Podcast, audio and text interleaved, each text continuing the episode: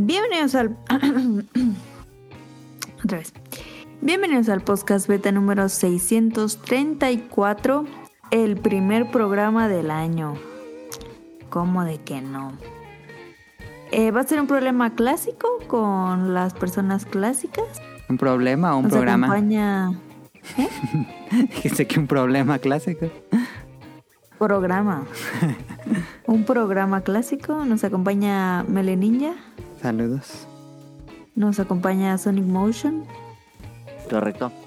Y yo, Yomera. Caro y su Switch, porque creo que se, se alcanza a meter a veces el sonido de la Switch. A ver, déjale bajo. Así está jugando el Switch. Esta semana le vamos a platicar del problema de los juegos AAA. Que según yo no hemos hecho ese tema, aunque ha sido muy sonado en los últimos tiempos. Vamos a hablar de una película que tiene mucho que ver con este tema. Le voy a hablar de un anime. Y hubo muchas preguntas y, bueno, comentarios del público más bien. Eh, en teoría, a lo mejor llega Daniel, a lo mejor no, a lo mejor sí, ya saben, es como el, el problema de Schrödinger. Entonces eh, vamos a comenzar con este programa número 641, el primer programa del año, porque el de los Beta Awards fue el último, lo publicamos en últimos últimas horas del 2023. Este sí ya es primer programa del 2024. Ahora sí, regresamos a la programación habitual porque tuvimos muchos especiales en diciembre. Eh, entonces ya tenemos rato que no hacíamos un programa normal. Eh, entonces, como ya le dijo Caro, vamos a estar Caro, Tonali y yo. Y comenzamos con qué juegan la semana. Tonali, ¿qué juegan la semana?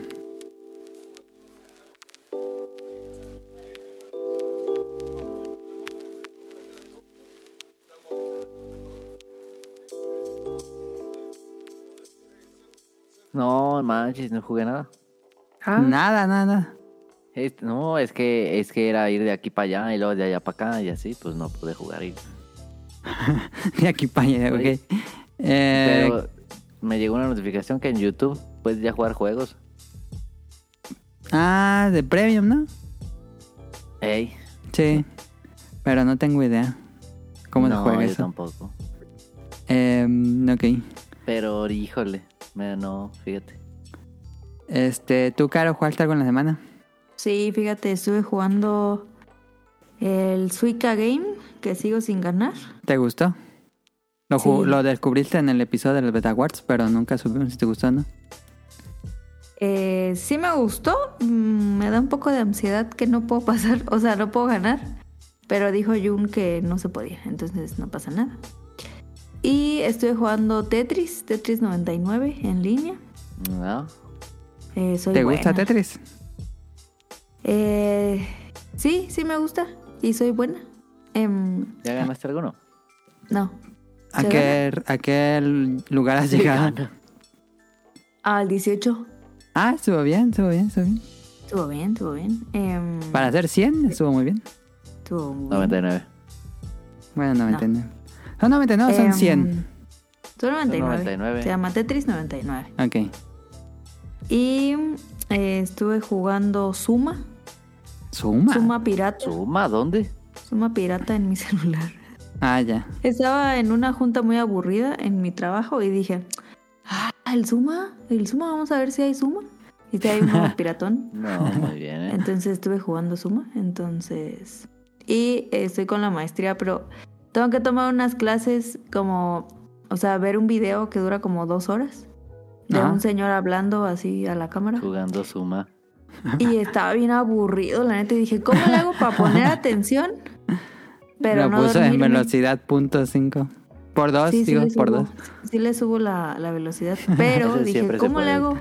¿Cómo le es hago para no dormirme y sí escuchar? Y dije, ah, pues puedo estar jugando Tetris y escuchando como lo hago en el podcast. Ok. Entonces, eh, Porque en el podcast también se duerme. No, no, no, ay, no. Eh, entonces estuve jugando el Suica, el Tetris. Y ni le estoy- atención al señor. No, sí, No. sí le puse atención. Eh, y ahorita estoy jugando el Kirby's Return to Dreamland Deluxe, que me lo regaló de Reyes el Adam. Y. Ah, y también estuve jugando Fall Guys Ok, regresaste a Fall Guys. en el Xbox. Ok, ok. Y está No fue- perrón, la neta. Sí. No fue de esta semana, pero las semanas pasadas ya me acabé el Mario. Ah, Mario Bros. Wonder. Sí, ¿Y qué? ¿Te gustó? sí, está muy chido, la neta. Jefe, digo, nivel secreto, todo. No, esos los estoy ahí voy. Ok, ok, ok. Está bien Están difícil el último. difíciles. No mames, están bien difíciles. pero ya los tengo todos desbloqueados. Ok. Este, pero sí, ya me acabé la historia y todo. Está chida la última pelea con Bowser, fíjate. Está interesante. No es Está tan, fácil. no es tan impresionante, pero mecánicamente es diferente a todo. Y Sí, eso me gusta. Exacto. Sí, sí. Pero se extrañaron, ¿no? Las peleas contra jefes en todo el juego. Sí. No Creo que esa es su no mayor debilidad. Faltó ahí los Koopalings. Quién sabe. Y jugué a los raspaditos también. ¿Y ganaste algo? Una vez. ¿Cuánto? Gané 20 pesos. Bueno, Ah, algo es algo. bien. Se recuperó. Eh, ya se le van a acabar vacaciones tonal y dijo, no, yo me voy a echar Jujutsu Kaisen esta temporada y no sé qué. Pero bueno. este, yo Es estoy... que la NFL. Ah, sí. Yo he estado jugando Yakuza Gaiden, o bueno, Like a Dragon Gaiden. Man Who Erased His Name. Ya soy el campeón de los Scalectrics. Este, porque tiene ese. De nuevo pusieron la competencia de los coches de esos de Scalectrics. Se llaman así, ¿no? Sí, Scalectrics. sí, sí. sí. Tienen ahí para que lo modifiques y todo eso. Entonces, eh, hoy estuve jugando el campeonato. Eh, grandes misiones secundarias y. Y todo es en Osaka, Tonali, es en Dotonbori. Todo, todo el juego Ah, es en ¿Todo el juego está en Osaka? Eh, y- inicias en Yokohama, pero según yo todo el juego va a ser en Dotonbori. Ah, qué chido. Sí, está bien chido. Sí, sí, está bien, quedó bien bonito. Omar ya tiene el Don Quijote. Creo que es de los únicos eh, Yakuza que no tiene Don Quijote, porque todos los Yakuza siempre tienen Don Quijote y este sí no tiene Don Quijote. Pero gran juego. Si, si, van, si van a Japón y luego regresan y se quedan con la mm, tristeza de ya no estar en Japón, jueguen Ah. Yakuza, híjoles, es... ¿Ese es el bueno? que- ¿Sacaron otro. Yakuza? Sí, el de- en noviembre salió uno nuevo. Y sí es como estar en Yakuza. Vas al Seven, bueno, el- los conveni, al, ahí se llaman Popú o no sé qué, pero es como un Family Mart. Incluso tienen a inmigrantes atendiéndote. Que No perra. mames. Para que no extrañes Japón. Ajá, y, y, y puedes comprar, tiene la, la, la comida que puedes comprar es de marca, ahí están las marcas, está... Nissin. puedes comprar Pepsi, puedes comprar Nissin, puedes comprar los Boss, café Boss, puedes comprar café Boss cafeinado o con azúcar. Em, Un día, un día lo voy a intentar. Tiene un resto de detalles, eso me encanta de, de Yakuza. Tiene un resto de detalles muy agradables. Y si han visitado Japón, sin duda está hecho como para los que les encante Japón. Pero, Pero, tú- bueno, pero hay que jugar todos o no? Nah, yo digo que mm, el que tú quieras entrarle a entrarle. A este, este tiene relación con el 6, pero la historia te explica, mm, Mm. Te, te da los flashbacks, no es necesario ent- eh, entender los otros, eh, tiene su propia historia, entonces no está tan conectado como, como uno podría pensar. Ya, ok. Un día. Sí, está, yo lo recomiendo mucho, Yakuza eh, de Manhua Resident. Y es un juego más chiquito, según yo es un juego mucho más chiquito, pero bueno. Este, mecánicamente creo que el, el peak de Yakuza en cuanto a, a peleas es en el Ishin, el que es de samuráis. Ese, ese es muy divertido jugar. Me gusta más que peleas porque es, este que estoy jugando pues es a golpes, así tradicional. Entonces, eh, pero bueno, ahí está. em, y ya en febrero creo que sale el nuevo Yakuza, entonces... Eh, este fue como nada más el prólogo para el que sigue. Entonces eh, tengo que acabármelo pronto para entrar al que sigue. Eh, y también estuve jugando mucho Monster Hunter Now. Sigo jugando mucho Monster Now. A diferencia de Pokémon Go, este sí lo puedo jugar aunque solo esté en mi casa porque sí salen monstruos. Eh, y Pokémon Go sí de plano no se podía jugar. Si nada más estás en tu casa, imposible jugar Pokémon Go. Pero este por lo menos sí aparecen monstruos. Y ya. Entonces vámonos al Beta Quest.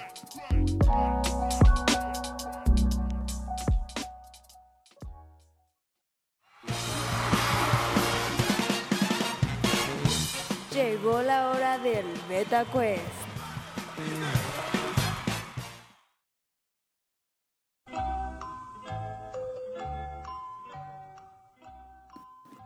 Esta semana en el BetaQuest tienen que adivinar qué calificación tiene de acuerdo a Metacritic, la prensa, no la calificación del público, la prensa, la de los mejores juegos del año pasado. Entonces, ya saben, del 0 al 100, ustedes dicen una calificación y yo les digo qué juego es. El que se acerque más gana. Sin pasar, bueno, pasándose no importa, ¿va?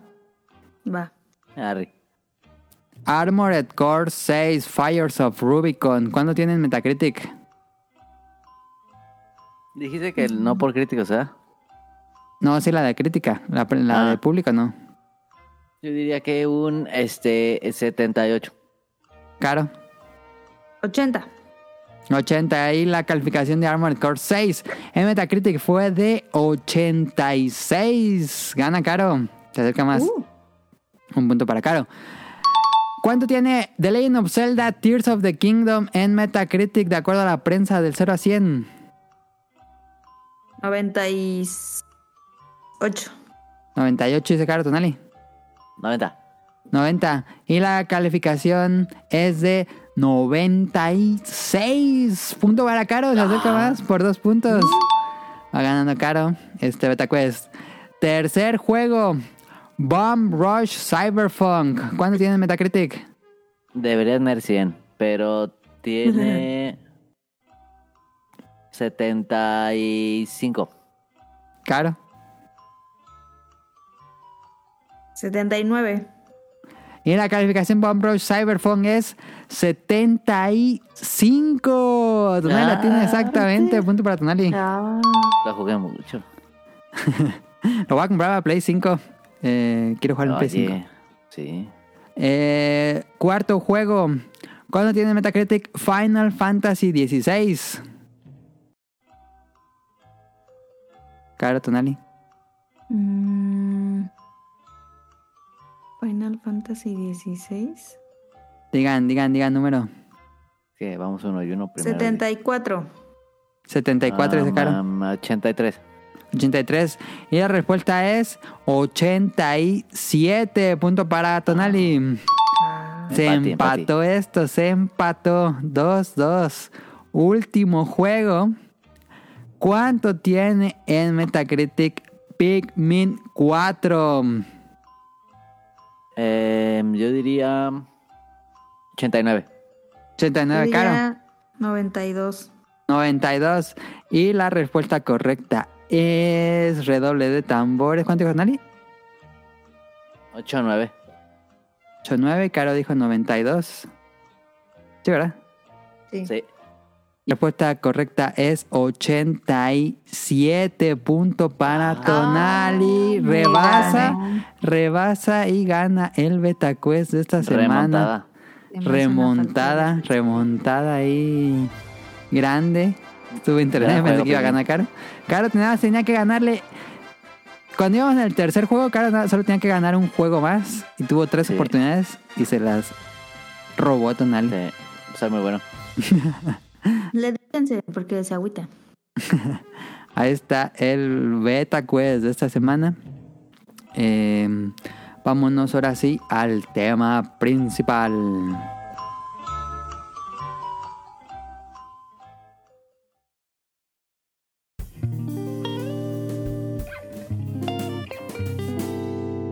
Tema principal.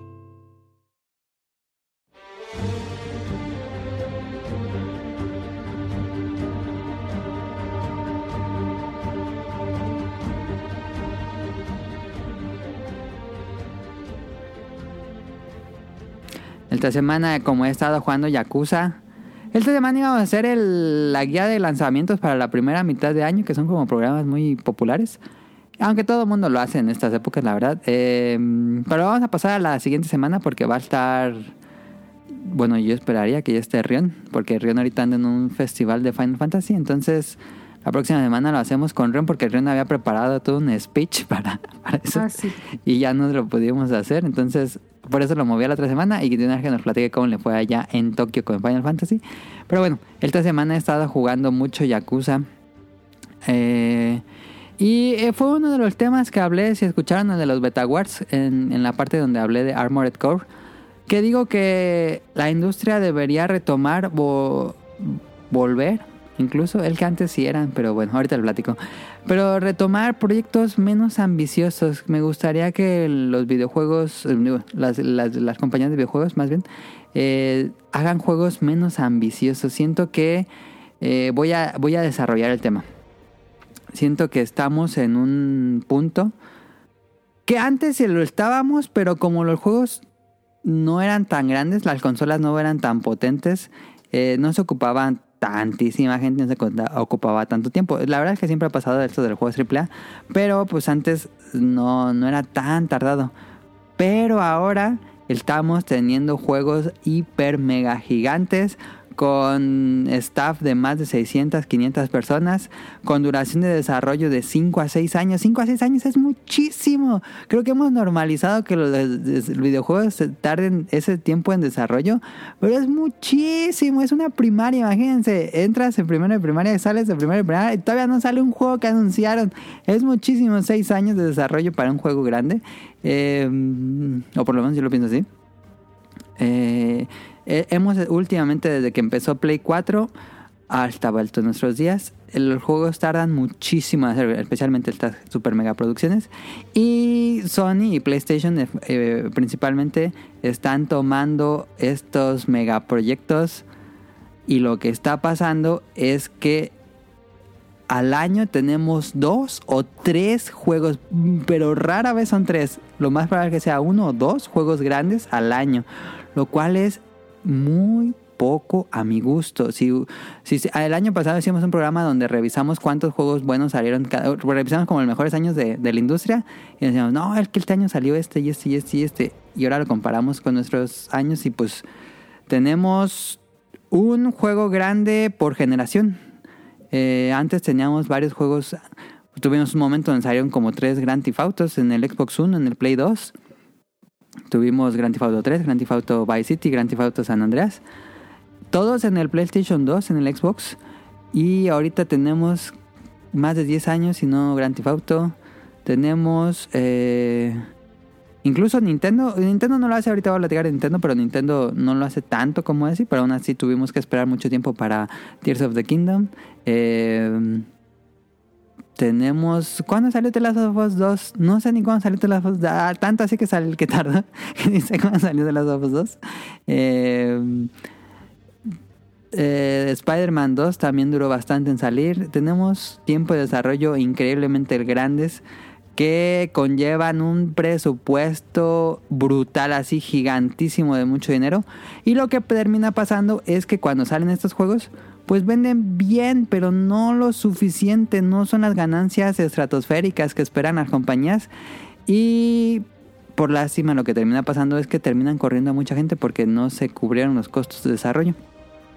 Em, entonces creo que estamos llegando a una crisis, a que tanto para jugadores como para desarrolladores, los desarrollos han sido muy vocales, los desarrolladores han dicho, este sistema no está funcionando, no, no ayuda ni a las compañías ni a los jugadores. Es demasiado grande los proyectos eh, y pues creo que la respuesta lo está teniendo con juegos como Yakuza. Que el Yakuza, el último que estoy jugando, tardaron como seis meses en hacerlo. Seis meses en desarrollar este Yakuza que es increíblemente rápido porque rehusan todos los modelos de los juegos pasados, rehusan los escenarios de los juegos pasados.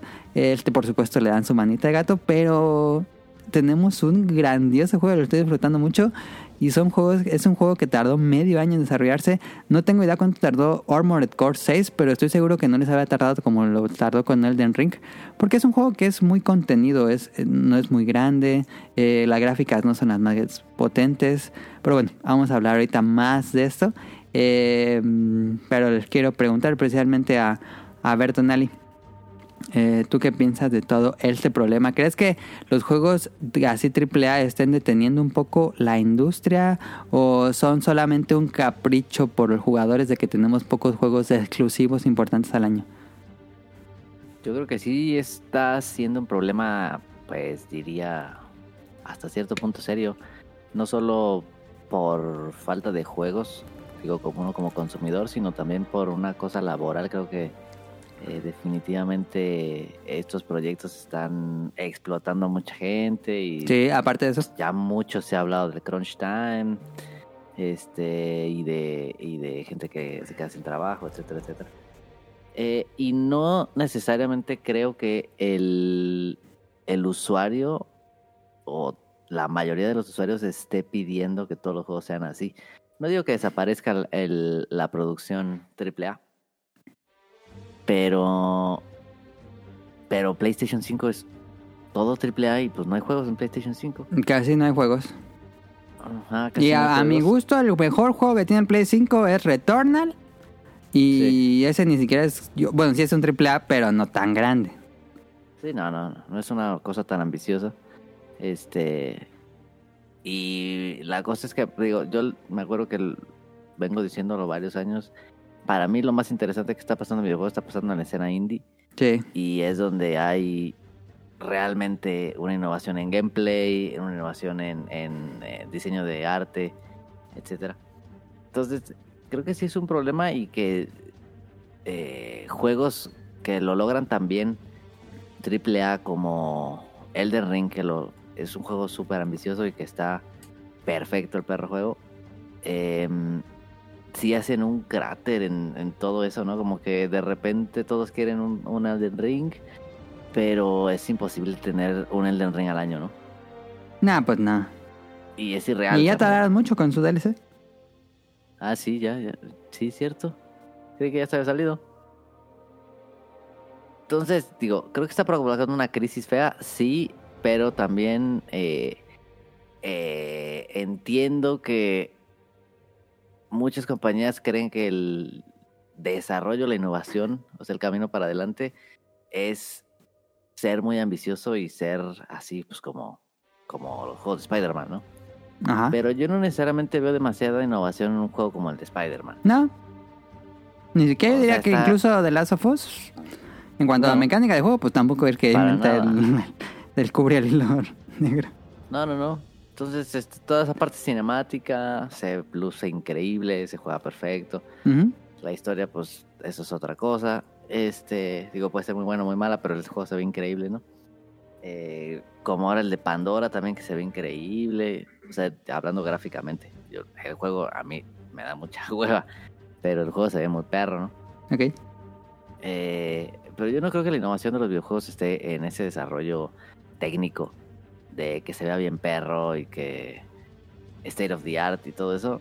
O sea, a mí me interesa mucho más jugar un Dave the Diver, jugar este, bueno, Tears of the King, Tears of the Kingdom sí es un juego muy ambicioso, pero que apuesta por mecánica, sino apuesta por eh, cómo se ve el juego Ujú.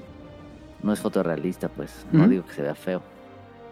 Entonces, yo digo que sí está provocando una crisis, digamos, estas grandes, grandes empresas están, están cavando un hoyo del cual no van a poder salir. Sony, este... ¿Por qué? bueno, ¿Por lo ambicioso que son? Sí. Y que Ah. pues llevamos tres años ya de Play 5. Bueno, estamos entrando al cuarto año de Play 5. Y tenemos, ¿cuántos te gustan? Tenemos Horizon, God of War, God of War, Spider-Man, eh, Spider-Man, Returnal, si quieres. Returnal, podríamos ponerlo. ¿Cuatro juegos? Eh, ¿Cómo se llama este? El de, el de Remedy. Control. Ah, hicieron Alan Wake 2. Alan, pero ese no es exclusivo. No, no es exclusivo.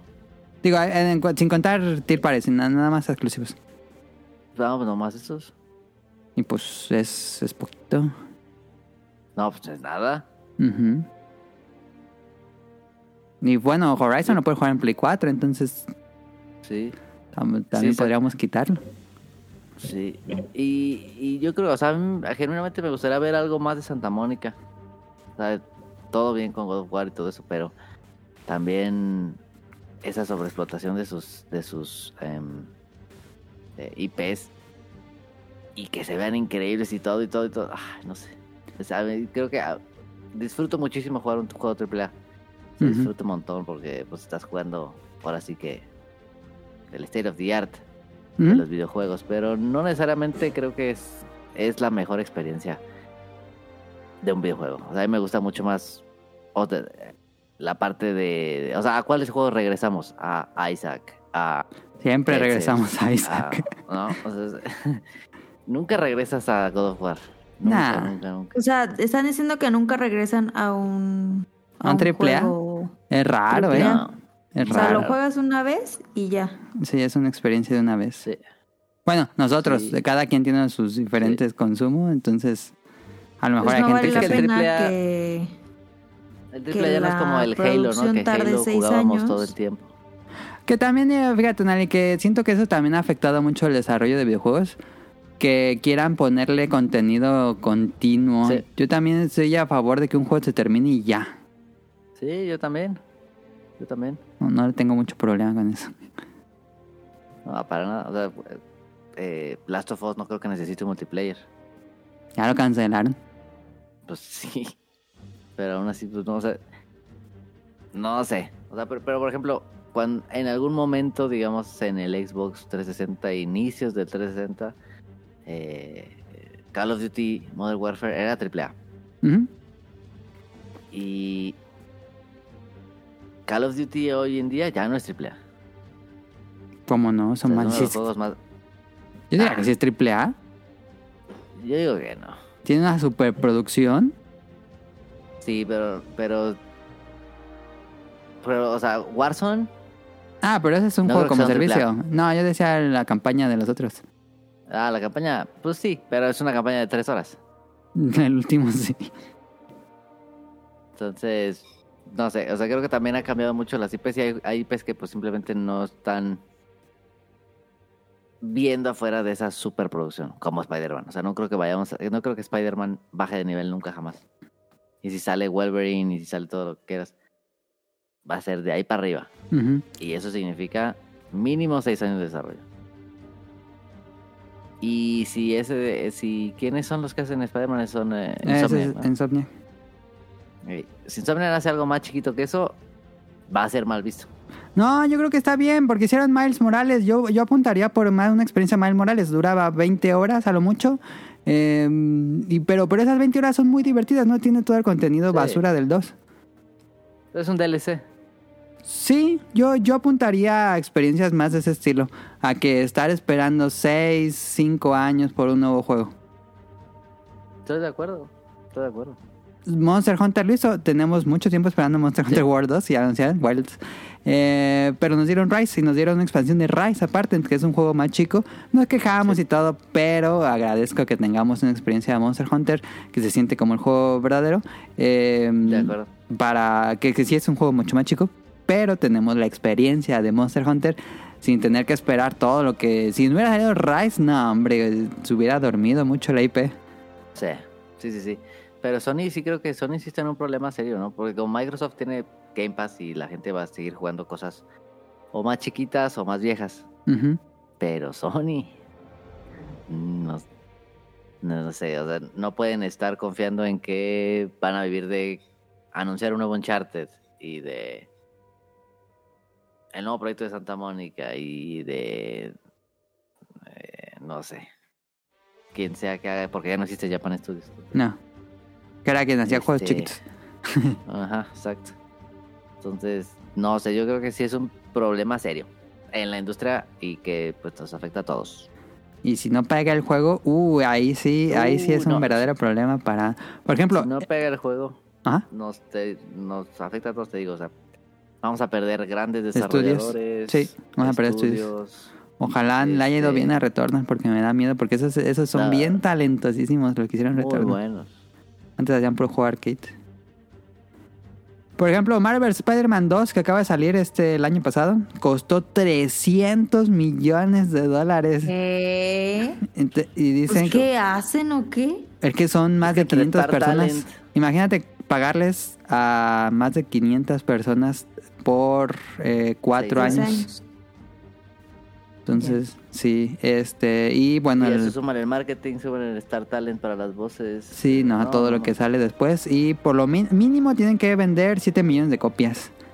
Y lo que pasa con estas eh, propiedades es que sí venden, pero no venden, no venden lo de Call of Duty. Call of Duty vende más de 20 Nah. millones, vende, sí, pero estas, estos, cuando les va bien llegan a los 10 millones, pero no siempre. Entonces es, es un filo ahí Definitivamente no es un peligroso. buen negocio. Ajá, no es tan buen negocio. No, no terminan ganando tanto. Sí. Y tampoco tu, o sea, tu expectativa de venta no debería ser tan alta, ¿no? Pues es que, que- que si, si entre más sube el costo de desarrollo, pues la expectativa Sí, sí. sube. No, pues sí. Por No sé, ejemplo. yo diría que, que. No digo que deje de existir, pero. Debería ser prioridad no número uno para las grandes producciones como Sony, como Microsoft. Por ejemplo, mira, ¿te Microsoft acuerdas de Sunset Overdrive? bien. Que también era de Insomniac. Ah, sí, sí. Ese se filtró, bueno, lo hackearon y se filtró.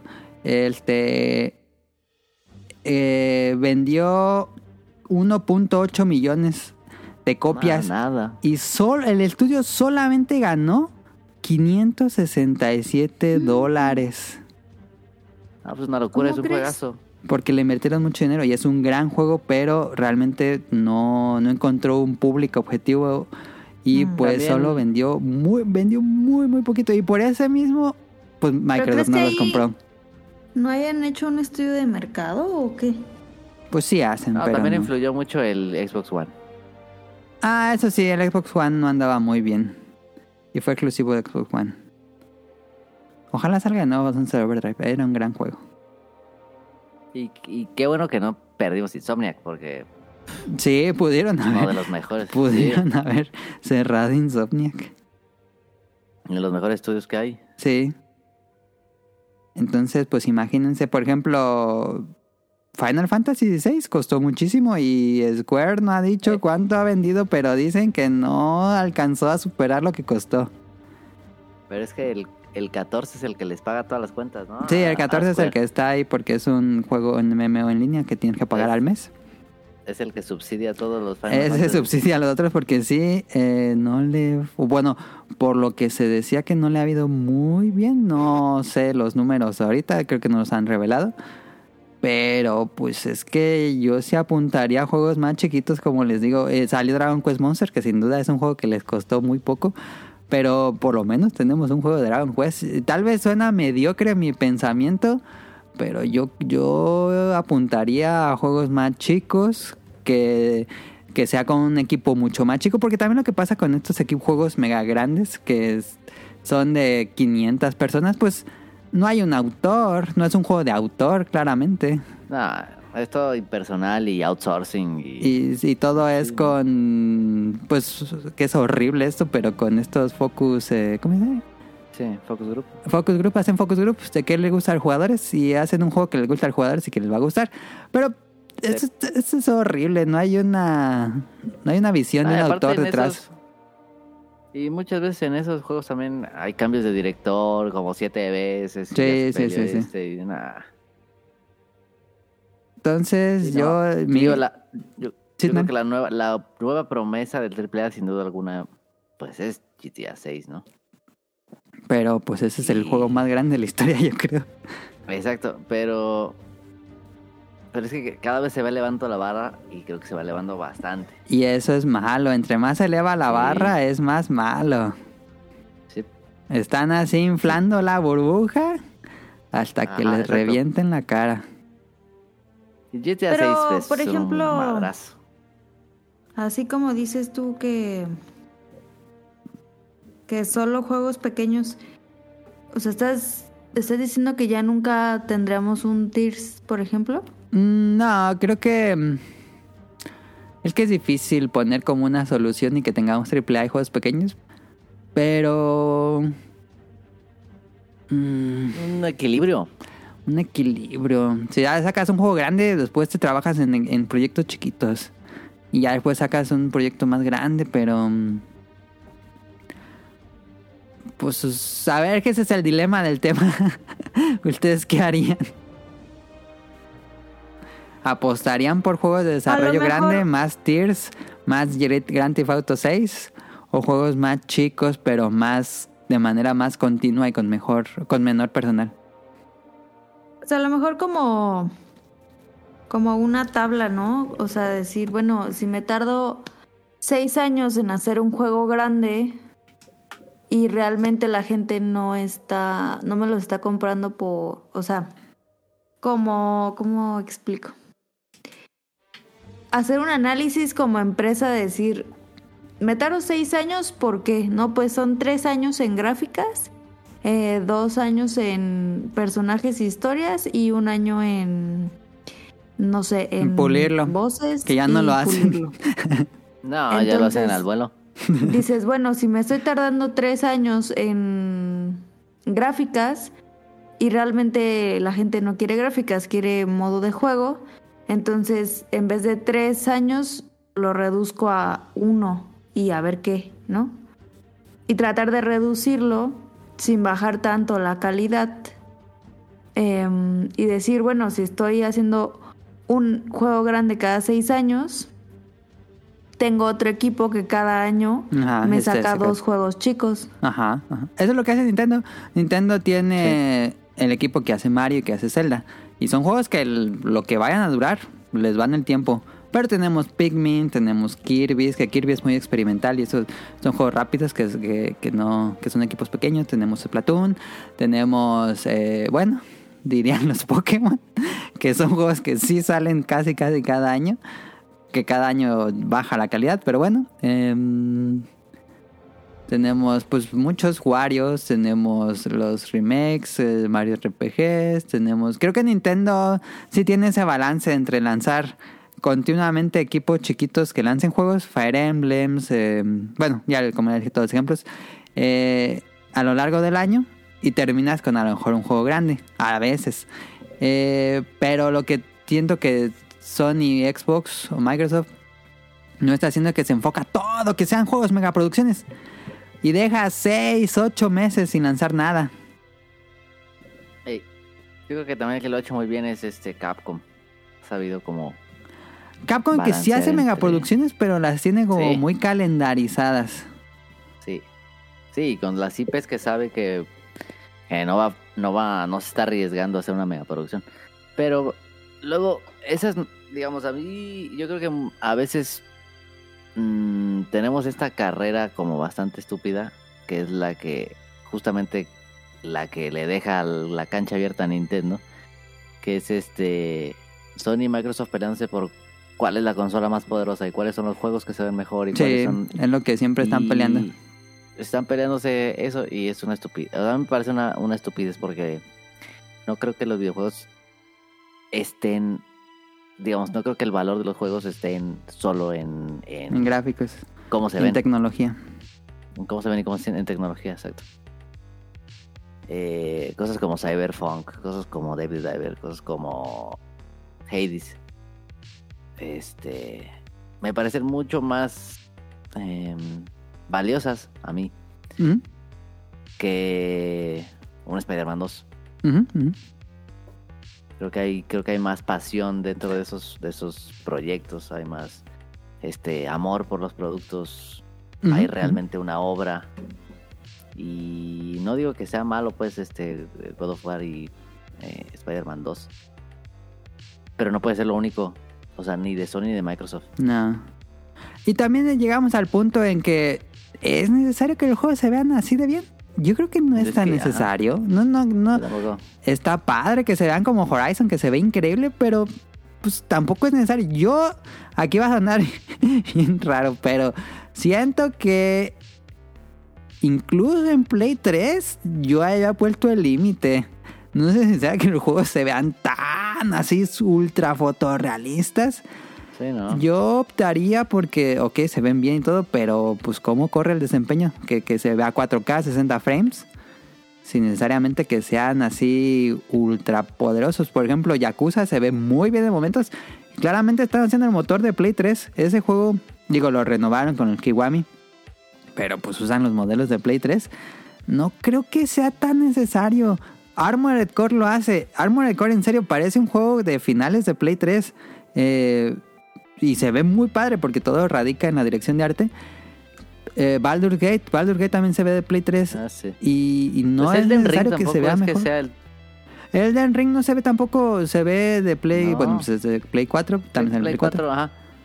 Sí, no se ve así. No se ve así ultra realista con modelos así increíble. super fotorrealismo con actores, no. Pero el diseño de arte hace la diferencia. El diseño de arte, sí. La es. dirección de arte, perdón. Eh, no, digo, las compañías van a seguir eh, pot- eh, potenciando eso para que sea la carta de que venda juegos. Pero pues es que eso hace que los juegos duren mucho en salir y le metan más dinero en presupuesto. Sí. Para que esa piedra se vea fotorrealista, para que sean los actores y todo eso. Pero a mi gusto ni siquiera es necesario. Para lanzar un buen juego. Ahí tenemos Elden Ring, ahí tenemos Armored Core, ahí tenemos Yakuza. Son grandes juegos. Que incluso ellos hacen el mockup. No, bueno, no hay como mockup, sino que ellos lo hacen manualmente. Entonces, Sí. em, Sí, o sea, no es, no es, no- o sea, no es que haya un checkbox para que un juego sea bueno. no. Entonces, o sea, a Spider-Man no lo hace bueno su- su- sus gráficas, sino pues también el gameplay y todo, ¿no? Pero sí, no es, no es fundamental que se vean así. Es que sí, últimamente creo que... Y bueno, con cada generación de consolas buscamos ese salto gráfico, pero pues ya de Play 5, de Play 4 a Play 5, de Xbox One a Xbox Series, pues ya es muy imperceptible la verdad. Sí, sí, sí. sí. Es que realmente es lo que dicen ustedes. O sea, por ejemplo, ¿a qué juego? Ay, no. No. No. ¿A qué juego regresan siempre? A, no sé, a Isaac, que tienen las gráficas más espeluznantes de la Tierra. Se ve ¿A qué otro juego regresan? A, Monster. este, a Monster Super Mario. World, a, a Tetris. O sea, realmente, si nos damos contigo, nosotros pues no somos como que eh, la verdad absoluta. Pero sí, estaría padre hacer como un una encuesta de a, a qué juego regresas siempre. Y no regresas a los juegos por las gráficas, regresas porque te diviertes, porque te gusta la dinámica o etc. No, yo no regreso a un juego por las gráficas. No regresaré a un Uncharted, por ejemplo. Este está padre, pero pues acabas la historia y ya. Entonces, yo creo que está. Uncharted 3, que es de. Play 3. Sí, ¿no? Según yo, Uncharted 3 de Play 3. Eh, Sí. mm, Pues ya, con eso era necesario, ¿no? Se ven increíbles los no es tan necesario seguir empujando por ese lado, yo diría. Ya con lo que tienen, eh, pues sigan usando. Pero se sigue invirtiendo en tecnología para que se vea mejor. Ok, pero bueno. Sí, yo Em, entiendo el desarrollo, eh, o sea, entiendo que quieran mejorar siempre, Sí, pero creo que está siendo tóxico. creo que eso está afectando mucho el desarrollo. Eh, A ver, otro problema. Nosotros como jugadores pedimos estos juegos que se vean así. ¿Creen que si eh, de un punto a otro los, las compañías lanzaran juegos más cortos, que no se vean tan padres, eh, pero que tengamos lanzamientos más seguidos, ¿habría quejas? ¿Habría eh, estos haters o estos fans tóxicos se estarían quejando de que no, no están explotando al máximo las consolas? Pues siempre va a haber haters. Pero, digamos, sería, sería el caso de Pokémon, ¿no? Que sí, los fans piden que... Ay, bueno, Pues es que, que Pokémon, sí, no mames. Ahí sí es el otro lado de la moneda. Sí, sí. Es totalmente el otro lado. Pero... La cosa es que con los juegos hay comunidades y creo que las comunidades más fieles están fuera de AAA. O sea, la gente sigue jugando a Minecraft, la gente sigue jugando Ok. este ¿cómo se llama? Este juego. ¿Cuál? Bueno, eh, Fortnite. Ah, ok. Fortnite. Entonces, y no necesariamente son los AAAs. Y no necesariamente tampoco el dinero está en el AAA. Entonces no sé por qué se están empujando tantísimo por el AAA. O sea, claramente el dinero está en Fortnite y está en Warzone y está en Final Fantasy XIV y está en esos. Y pues que ahí se quede, o sea, pero no necesariamente pues está probado que un AAA no está ganando eso. O sea, Spider-Man está vendiendo lo que vende, sí, porque es un gran juego, pero también porque es Spider-Man. ¿Por qué pesa la marca? Si no fuera Spider-Man, no, no vendería ni de cerca No, lo que vende. seguramente sería un gran juego igual, Ajá. pero, pero no vendería lo que vende. Si no tenía la licencia de Marvel, no, ni de cerca vendería. God por ejemplo, War, vende mucho más Spider-Man que God of War, por ejemplo. Ah, sí, sí, sí. Pero God of War lo mismo, o sea, God of War 1 y 2 no eran unos triple A's así que digas, no mames. En su época sí fueron, sí fueron grandes. Pero pues eran, eran como consolas más chicas, no se ocupaba tanta gente. Claro. Pero hoy God of War también se pueden arriesgar a hacer ese juego porque ya está consolidada la marca. Y pues no va a haber nuevas IPs AAA. O Y pocas. pues ya vimos lo que pasó con las nuevas IPs AAA. Ahí está. Cyberpunk. Pues le fue bien, al final le fue bien. Sí, pero tardó mucho. Arruinó la compañía, pero le fue bien el juego. Arruinó la compañía gacho. bueno, se- seguramente eh, van a quedar parados siempre, pero difícilmente vamos a ver otro nuevo AAA. O sea, nuevo, nuevo, nuevo. Una nueva IP. Lo intentó Square Enix con Forspoken. Le Mm. fue terrible, pero terrible. Y ahí fue esos problemas. Destiny, pero es plataforma. Destiny le ha ido muy bien. Ahí sí no podemos decir que. Pero sí lo consideras AAA. Sí, Destiny, por, por supuesto, lo hizo Activision. Ah, claro, sí es cierto. Destiny sí. Pero por ejemplo, o sea, mañana sale Gears of War, este, ¿cuál sigue? Eh, 8, no sé cuál va. 6, creo que es el 6. Gears of War 6. Va a ser un triple A. Pues sí. A mí, personalmente, me interesa mucho más el Gears Tactics que el Gears 6. Ah, es que hay un problema serio con Gears. Igual Sí, con Halo. Pero, pero la gente, o sea, creo que las la, la gente juega un juego triple A porque es la punta de lanza. sí, no porque es la super. Es porque como es- el blockbuster de verano. Ajá. Vas a ir a ver Endgame, ¿no? Ajá. Exactamente. Como que la gente espera jugar Endgame. Sí, pero no necesariamente es una comunidad. Podría apuntar como muy grande, pero realmente cuando ves las ventas no están al nivel de otros juegos. Como incluso juegos deportivos que incluso venden más. Sí, sí, sí. Pero cosas como por ejemplo, la comunidad de Monster Hunter, que sí es una comunidad súper fiel a la marca y sí. te van a consumir un juego feo, un juego AAA como Word. eh, y que es fiel y fiel y fiel, ¿no? Pero luego ves la comunidad de Assassin's Creed y que les han cumplido y luego les han fallado y luego les han fallado más. Y yo creo que esa comunidad ya está muy diezmada. Ya no, nadie espera nada de Activision, ¿no? Ah, Entonces- no sé, es que es increíblemente grande. Call of Duty. Perdón, quise decir Ubisoft. Ah, Ubisoft. Uy, Ubisoft está en un super mega crisis, pero... Pero porque intentaron hacer triple A. A ver, vamos a, vamos a tocar Ubisoft. Que justo lo que quería comentar. Eh, ¿Creen que si hacen lo que yo digo, que hacen juegos más chicos, más medianos, no triple A, ¿creen que jodan la franquicia como lo que ha hecho Ubisoft? Es que Ubisoft tiene esa tradición de lanzar No. secuelas y secuelas y secuelas y terminas pues... Pues ya, ¿no? Ya terminas enfadado de una serie. Yo dejé Sí. Far Cry 4, en el 4 digo, y salieron muchos más Far Cry, pero dije, no, es lo mismo, ya. ¿Creen que Es podamos tener este seguidos. hartazgo si se lanzan juegos más cortos? Sí, pero el obvio, si lanzas 17 años seguidos en la misma IP, pues claramente hay un hartazgo, pero el desarrollo más corto, más chiquito, más barato, pues te permite Arriesgarte. Arriesgarte con un proyecto, ¿no? Ajá. Un, un juego de AAA no puede correr riesgos. No, no, no, tiene que ser safe bet. Si no, corren gente.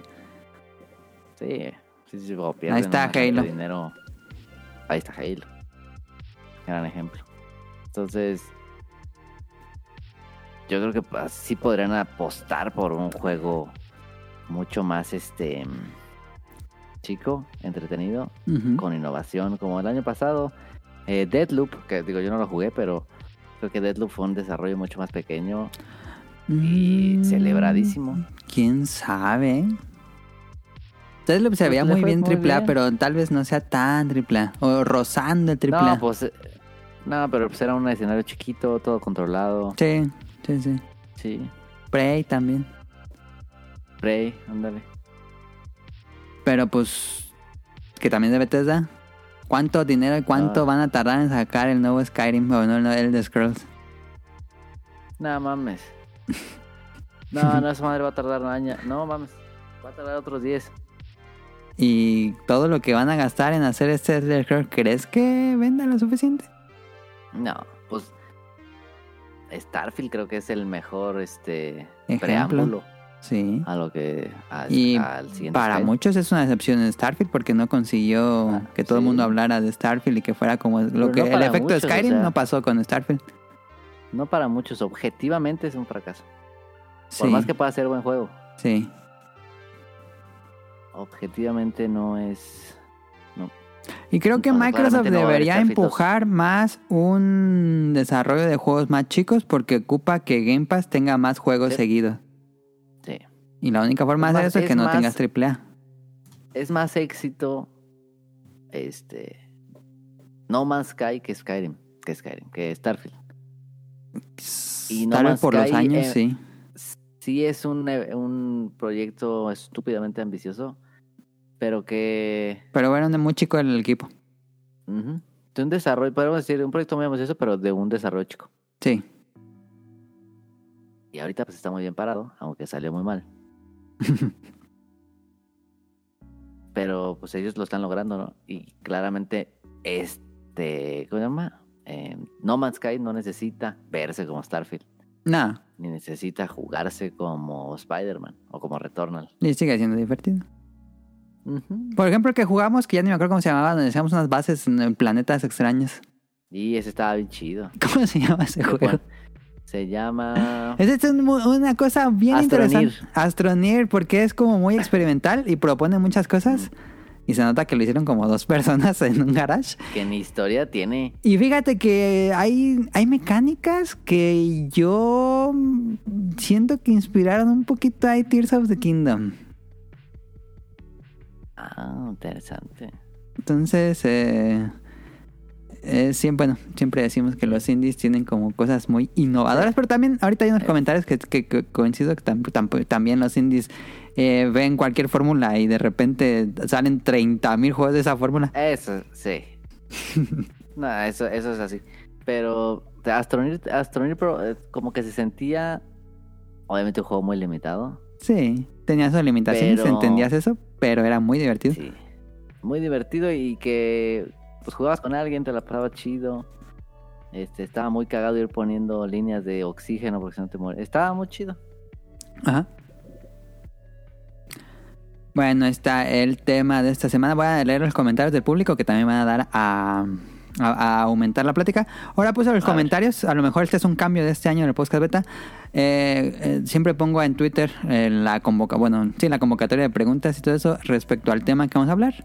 Entonces voy a poner eh, a decirlos justo después del tema porque luego los leía ya cuando llegamos casi a la parte final del programa. Entonces como que ya no estaba no. tan relacionado con la idea. Entonces, para no perderlo, aquí lo voy a con leer. Yuyo nos escribe, no deteniendo, pero sí inflando una burbuja. De ahí tomé la frase que dije. Sí inflando una burbuja donde los gastos y la inversión comienzan a ser tan grandes y si no tienes éxito puede significar la pérdida de trabajos y declaraciones de bancarrotas de estudios. ¿Y cuántos estudios han cerrado en los últimos años? Muchísimos. A lo loco. Eh, Río nos escribe, uy, temardo, justo mucho de mi speech de cierre pendiente va anclado a este tema. No veo, creo, no veo que ah, lo detenga. Ya vimos el tremendo 2003 que tuvimos y Nintendo sin esas cifras estratosféricas la sigue rompiendo, pero sí la están condenando a alcanzar unidades de venta insostenibles. Ender nos dice, buenas, yo creo que detiene la industria de los AAA, pero no necesariamente porque los desarrolladores no quieran innovar. Yo creo que es culpa de los inversionistas que al ver que una fórmula vendió bien la van a explotar hasta que la deje de vender en algún momento. Porque incluso en los indies hay momentos de poca innovación, por lo menos en el mainstream indie, como ha estado ocurriendo con los juegos de granjas que después de Stardew Valley todos quieren hacer el suyo. Y en los últimos años hay como 300 de Stardew Valley. Ah, sí. Es cierto. Y hace O sea, ¿siguen saliendo? Sí, sí. Cada Nintendo Direct hay uno nuevo de granja. Y bueno, ya tenemos, ¿qué te gusta? ¿10 años de, de Metroidvanias? Em, No mames. Eh, pero sí, Uno de los géneros más explotados, yo creo. que extrañamente antes no había nada en los noventas, bueno, finales noventas, había que te gusta dos Metroidvanias y ahorita tenemos cientos, que está bien para que los que les gusta, pero siento que Sí. sí, los indies están un poco abusando y también el roguelite se ha abusado también mucho, que nos gusta mucho, pero también siento que se ha abusado un poco, incluso los AAA ya están volteando a ver al roguelite, ahí tienen Returnal y tenemos a, a God of War Valhalla o algo que se llama.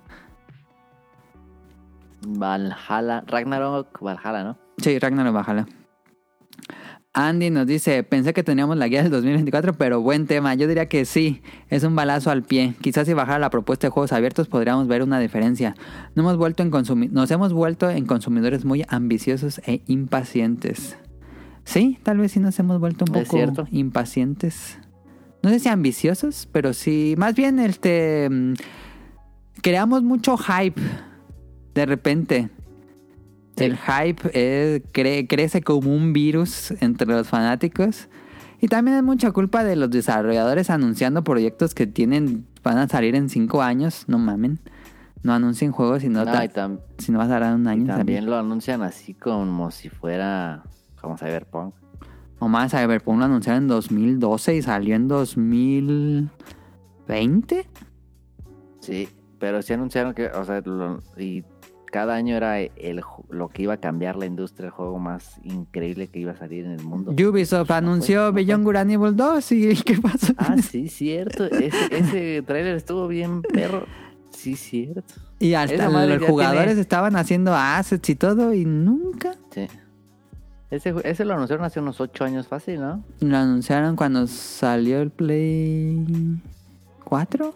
Creo que cuando salió el Play 4. No, mames. sí me acuerdo de ese tráiler.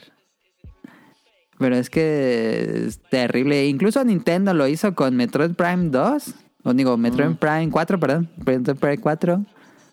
Cuando anunciaron el Switch. ¿Cuándo anunciaron esa madre? Tiene como 5 años que anunciaron eso. Eh, pero sí, Está parado. eso creo que es más culpa de, de los desarrolladores anunciando antes y pues eso hace que crezca el hype. A mí no me gustó, por ejemplo, yo estoy muy en contra de que haya anunciado Monster Hunter Wilds. Sí, hasta 2025. Pues entonces no anuncies nada en 2023, La neta, ¿para no. qué? Nomás lo anunciaron por el 40 aniversario. Digo, ¿cuánto? 20 cuánto aniversarios hasta marzo, era marzo cuando lo anunciabas. no? Sí. Yo no Cierto. estuve contento porque en verano vamos a ver ya un anuncio formal de que es Wilds. Entonces mejor te esperas hasta verano, pero bueno. ¿Cómo se me antoja ese perro juego? A mí se hizo muy... mm, ¿Cómo Va a decirlo? estar chido. Va a estar chido. Como que se diluyó mi emoción porque sentí que el tráiler no me gustó mucho. Yo espero un tráiler así bien emocionante, bien chidísimo. Pero a mí no me gustó mucho el pasar, de va a Wilds. pasar. Va a pasar, pero por eso mismo no me gustó que lo anunciaran tan Pero es que este es un teaser. Sí, pero... Pero bueno, este... Don Gris nos escribe, como persona que consume mucho juego indie en PC, puedo decirles que no. Los videojuegos existirán mientras la creatividad y las ganas de jugar, crear existan. Esto es como pensar que si Hollywood quebrara, dejaran de existir el cine, cuando cine hay en todos lados. Sí, este, creo que cuando puse a la industria, pues sí, me refería un poquito más a, la industria triple A tal cual. Eh, pero sí, la verdad es que videojuegos van a seguir existiendo eh, incluso sin las compañías grandes. Y dice, solo quería agregar que no es la primera vez que la industria cambia su paradigma y que creemos que acabará por eso. Recordemos que antes cuando una empresa quería hacer juegos sacaba su consola primero, modelo que fracasó y es así como tenemos la época de los desarrolladores. Ahí está el comentario de Don Gris, muchas gracias. Ela nos dice, muy buen tema, es un tema complicado porque los AAA cada vez requieren de una mayor inversión para desarrollarse y en parte también es culpa del consumidor que cada vez exigen gráficos más realistas, mayor duración, mundos dinámicos y vivos, cosa que es cada vez más difícil. Por otra parte, está el hecho de que para crear todo eso se necesita de una nueva tecnología que al igual que igual tarda en desarrollarse. Entonces hace que la llegada de un AAA como Halo, God of War o Zelda sea muy tardado. Eso también termina afectando los costos que se van creando. Una solución podría ser volver a lo clásico, experiencias cortas y divertidas, que se note la calidad en cada compañía. Ejemplo es el nuevo Prince of Persia, que se ve con un diseño más tradicional, pero sigue siendo, sigue viéndose increíble, o el de Assassin's Creed Mirage, que ya no es tan extenso. Sí, Assassin's Creed Mirage es un juego que regresa a las bases y no es tan largo, no es un mundo abierto de 300 horas. Está bien, está bien. eh, creo que Pero es no creo que nosotros, como tal, exijamos la... las- O sea, no creo. O sea, creo que eso como que lo determinan como tipo en el cine que dicen, no, es que las gráficas y como que siento que ese mismo... Ah, ¿cómo decirlo? Mm, como ese mismo... mm, revisión, no, es que no es la palabra. Creo que el público que pide gráficas más mejores cada, cada juego, cada juego es muy vocal, pero no es tan grande. Ya cuando tomas todo el mercado de videojuegos, no todos están pidiendo eso. Pero el público que lo pide siempre está quejándose en Twitter, todo es como muy ruidoso. Mm. Eh, nos dice Graciela, nos dice Jesús, yo creo que al esperar juegos AAA dejan que los tiempos para llenar el calendario del lanzamiento se mueva y otros juegos no brillen mucho. Asimismo, los costos aumentan y que los trabajadores que trabajen crunch time que impacta en su vida. Y eh, por último, Omar nos escribe, eh, Festo Omar, no entendí muy bien lo de detener la industria, pero igual en el programa desarrollarán su punto y lo entenderemos mucho mejor. Hace 20 años se publicaban nuevas IPs buenas cada dos años, por decir algo. Sí, este, eso lo revisamos en ese programa de, de los mejores años. Y cada dos años teníamos como entregas nuevas y ahora sí es tardadísimo. Se crearon esos juegos buenos cada año y sus producciones eran buenas. Ahora los juegos llamados AAA ya tienen todo descubierto o no tienen por qué molestarse en reinventarse, pues los consumidores están conformes consumiendo eso. Ya se siente la sensación de que ya lo jugaste, aunque es un juego nuevo o de otra franquicia. Caro, pero igual. Sí, eso es, es un punto muy válido. Que el AAA busca poca innovación, busca mucha tecnología y por lo mismo no son juegos de autor que, que propongan muchas cosas nuevas.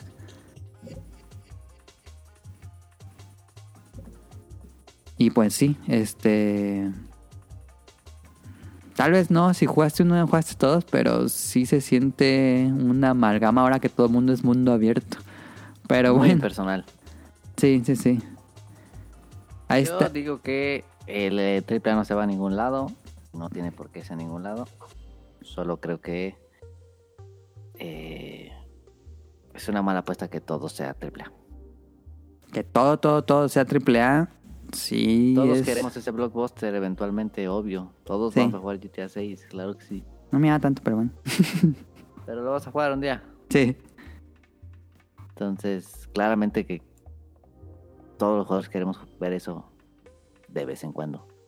Yo hubiera puesto, bueno, yo hubiera ido por más juegos eh, cortas, his- historias cortas en el mundo de GTA V, que no que lo cancelaron al final. Y nos dejaron 10 años sin contenido de GTA para el que juegan offline, porque no iba a tocar en online.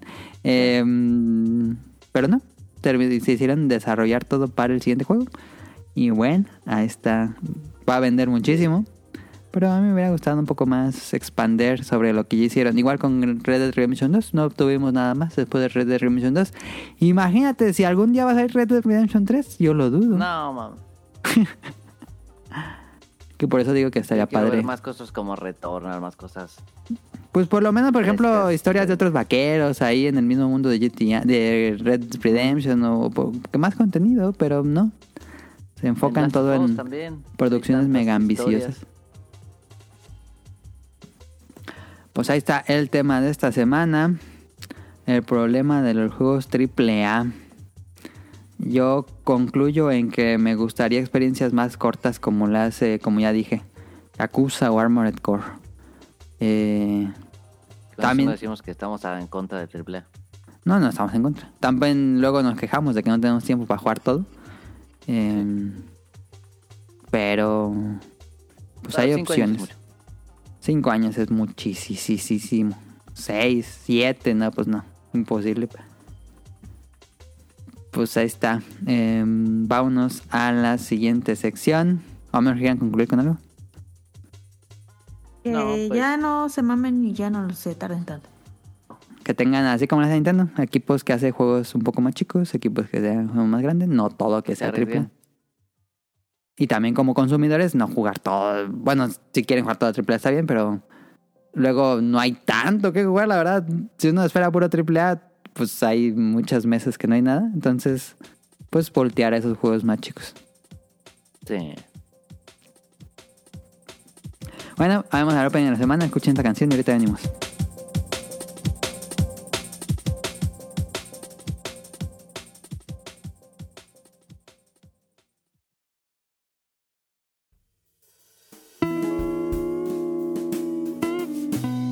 Opening de la semana.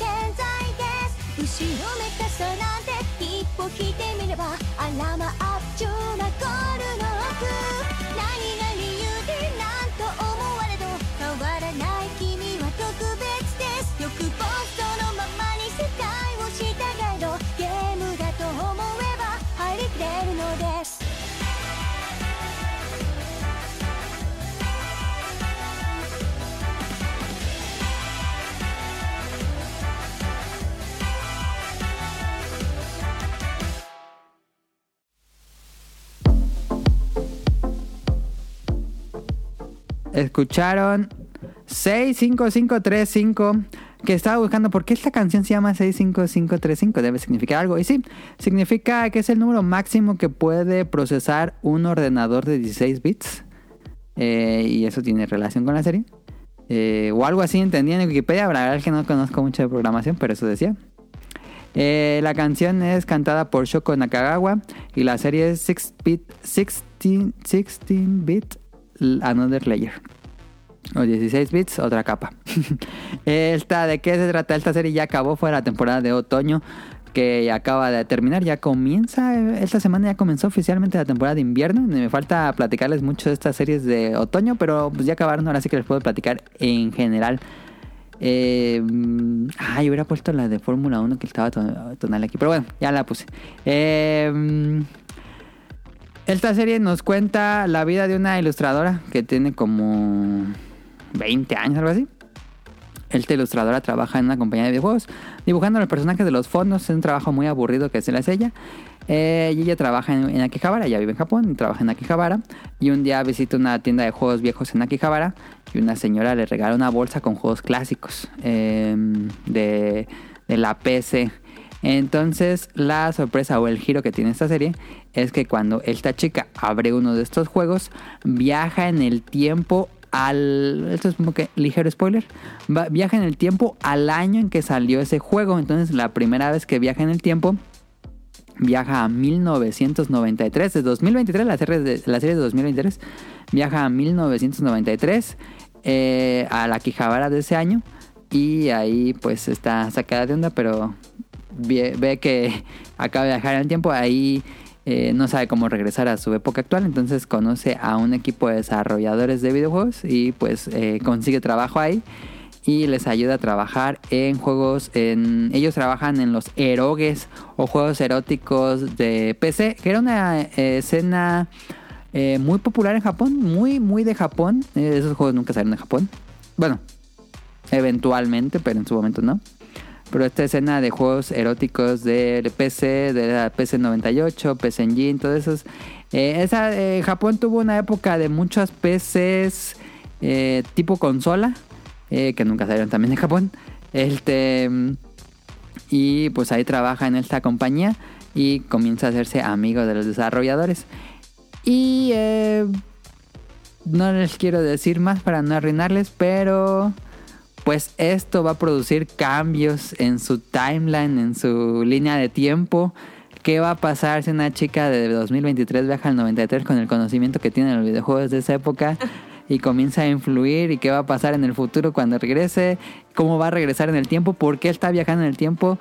Eh, entonces eh, es una serie que aborda mucho el desarrollo de videojuegos de esa época, de los noventas, cómo se hacía el pixelar, cómo hacían eh, pues eh, la programación, las historias, el, el arte tal cual, ella es ilustradora, entonces explican mucho cómo se hacía el pixelar no, qué artesanía explican perfectamente de manera muy didáctica cómo se hacía el pixelar en esa época, en la época del Super Nintendo.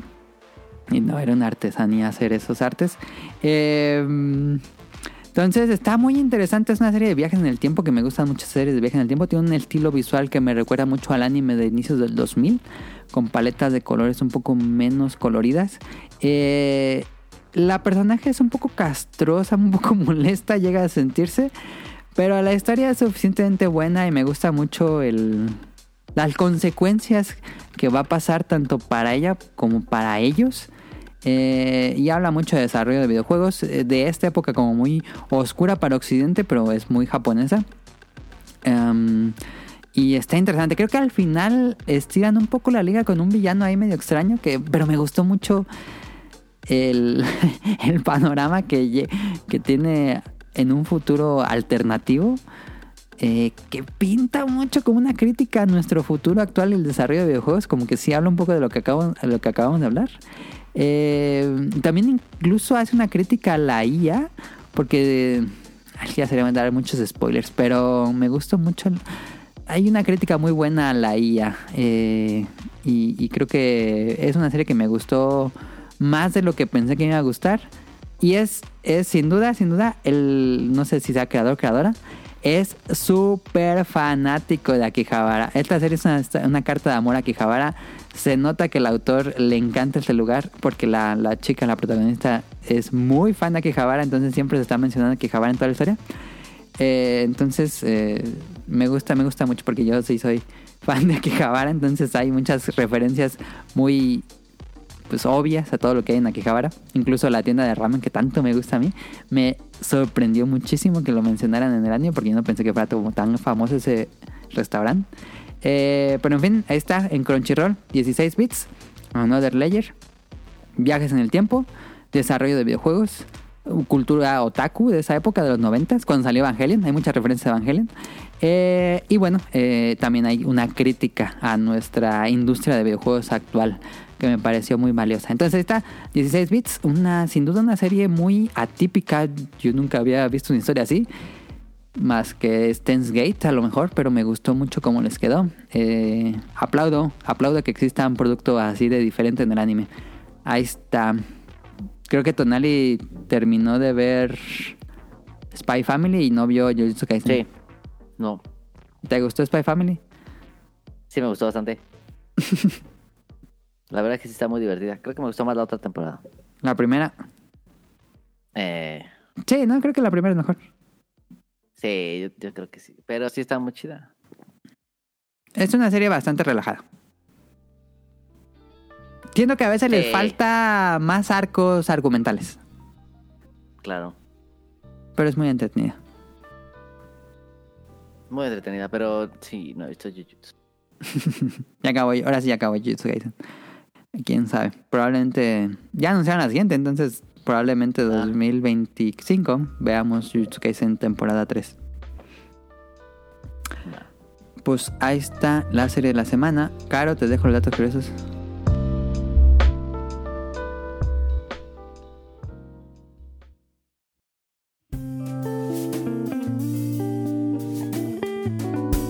Datos curiosos.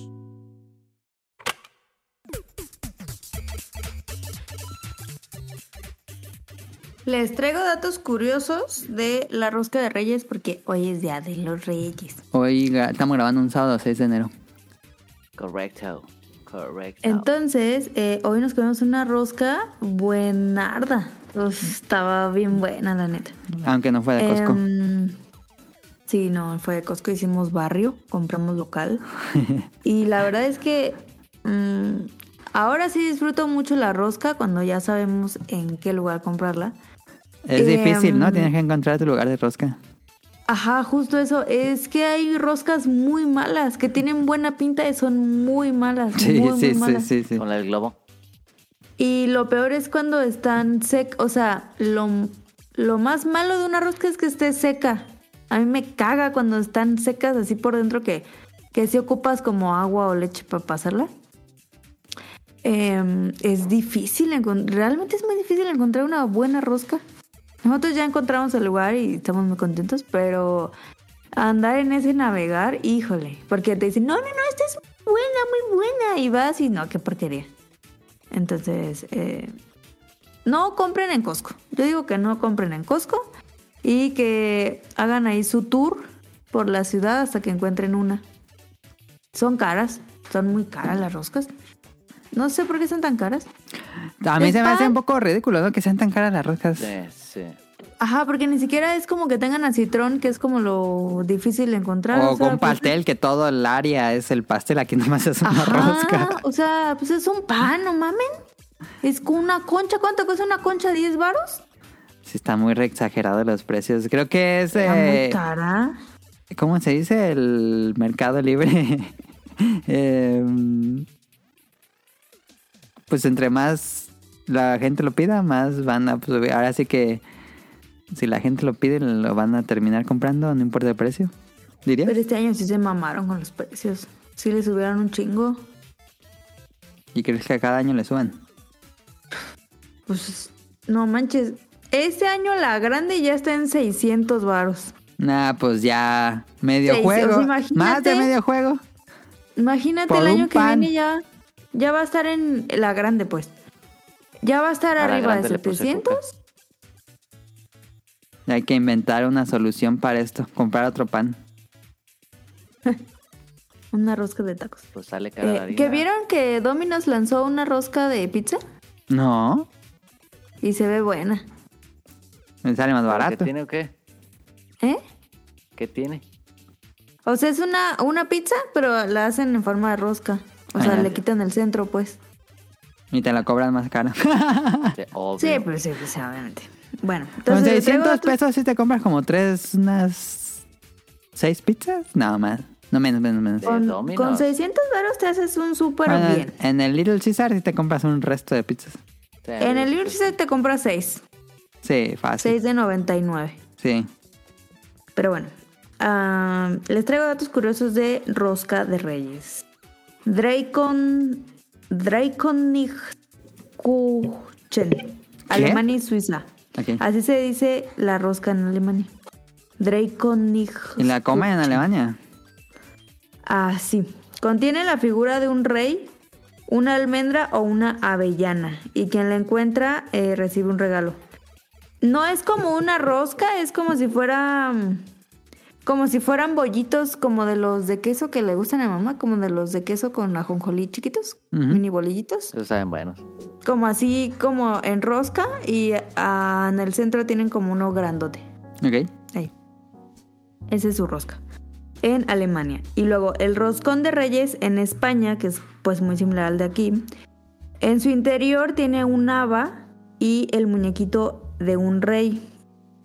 Quien encuentra el haba paga el roscón y quien encuentra el rey es el coronado, o sea que no paga.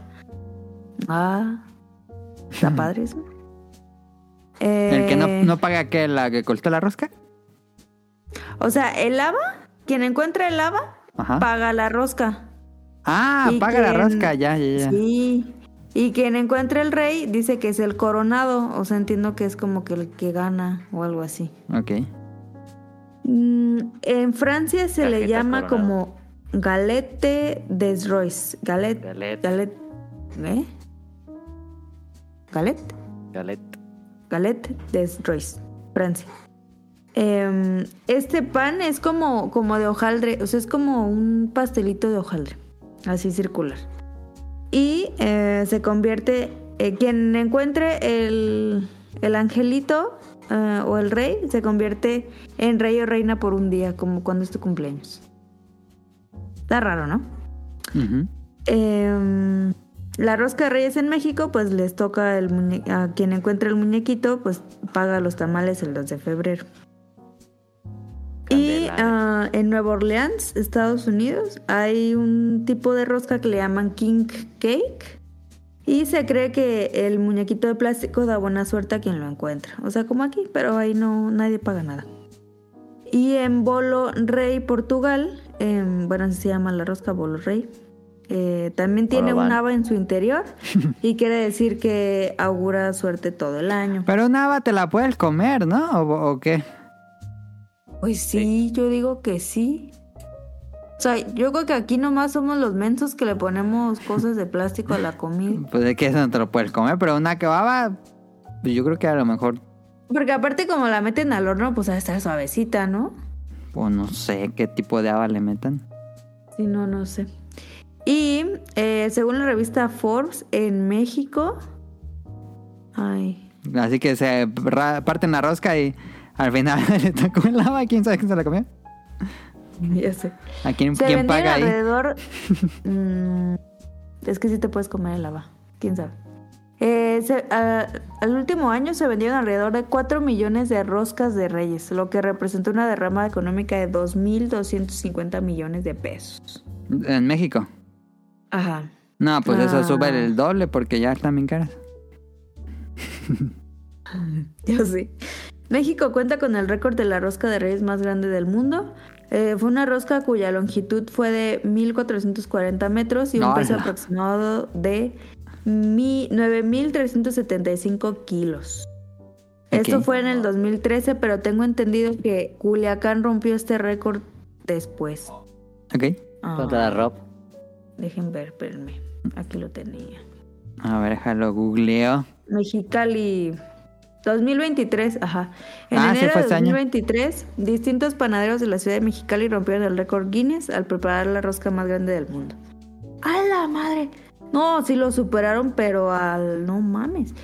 El pan alcanzó una longitud de 4.053 metros. A la madre, cuatro ¿cómo- kilómetros. ¿Cómo hornearon esa mamada? Por partes. No mames. Yo digo. Ok. Eh, yo siento que esa rosca estaba bien culera. Bueno, fue para romper el récord, no para ese mejor sabor. Sí. Eh, y. ¿Qué otra cosa les iba a decir? Mm. Ah, mira, aquí dice el de Francia, el de galette. Es una tarta de hojaldre. em, a esta tarta se le pone una figurita de cerámica diferente cada año. Además se vende junto a una corona de rey de cartón, como el de Burger King. así en la tradición francesa, el más joven de la casa se pone debajo de la mesa, mientras el anfitrión va cortando las rebanadas al azar. La persona debajo de la mesa dice para quién va cada pedazo. Una vez que estén todas las rebanadas repartidas, todos comen la tarta y a quien le toque la figurita gana la corona y es el rey o reina de la celebración y el siguiente año será el encargado de llevar a la galette des rois. Ah, gana, pero le toca llevar la próxima rosca. Ajá. Pero no entendí el, el que se pone abajo. ¿Para qué Dice dice a quién le toca o cómo? No, no entiendo Porque eso. él no ve, o sea, no no está está viendo el pedazo. Ajá. Pero qué importa O sea, que sea abajo de la mesa. Sí, digo, le podrían tapar los ojos algo, Ajá, sí, no es necesario quieren- que, que esté abajo de la mesa.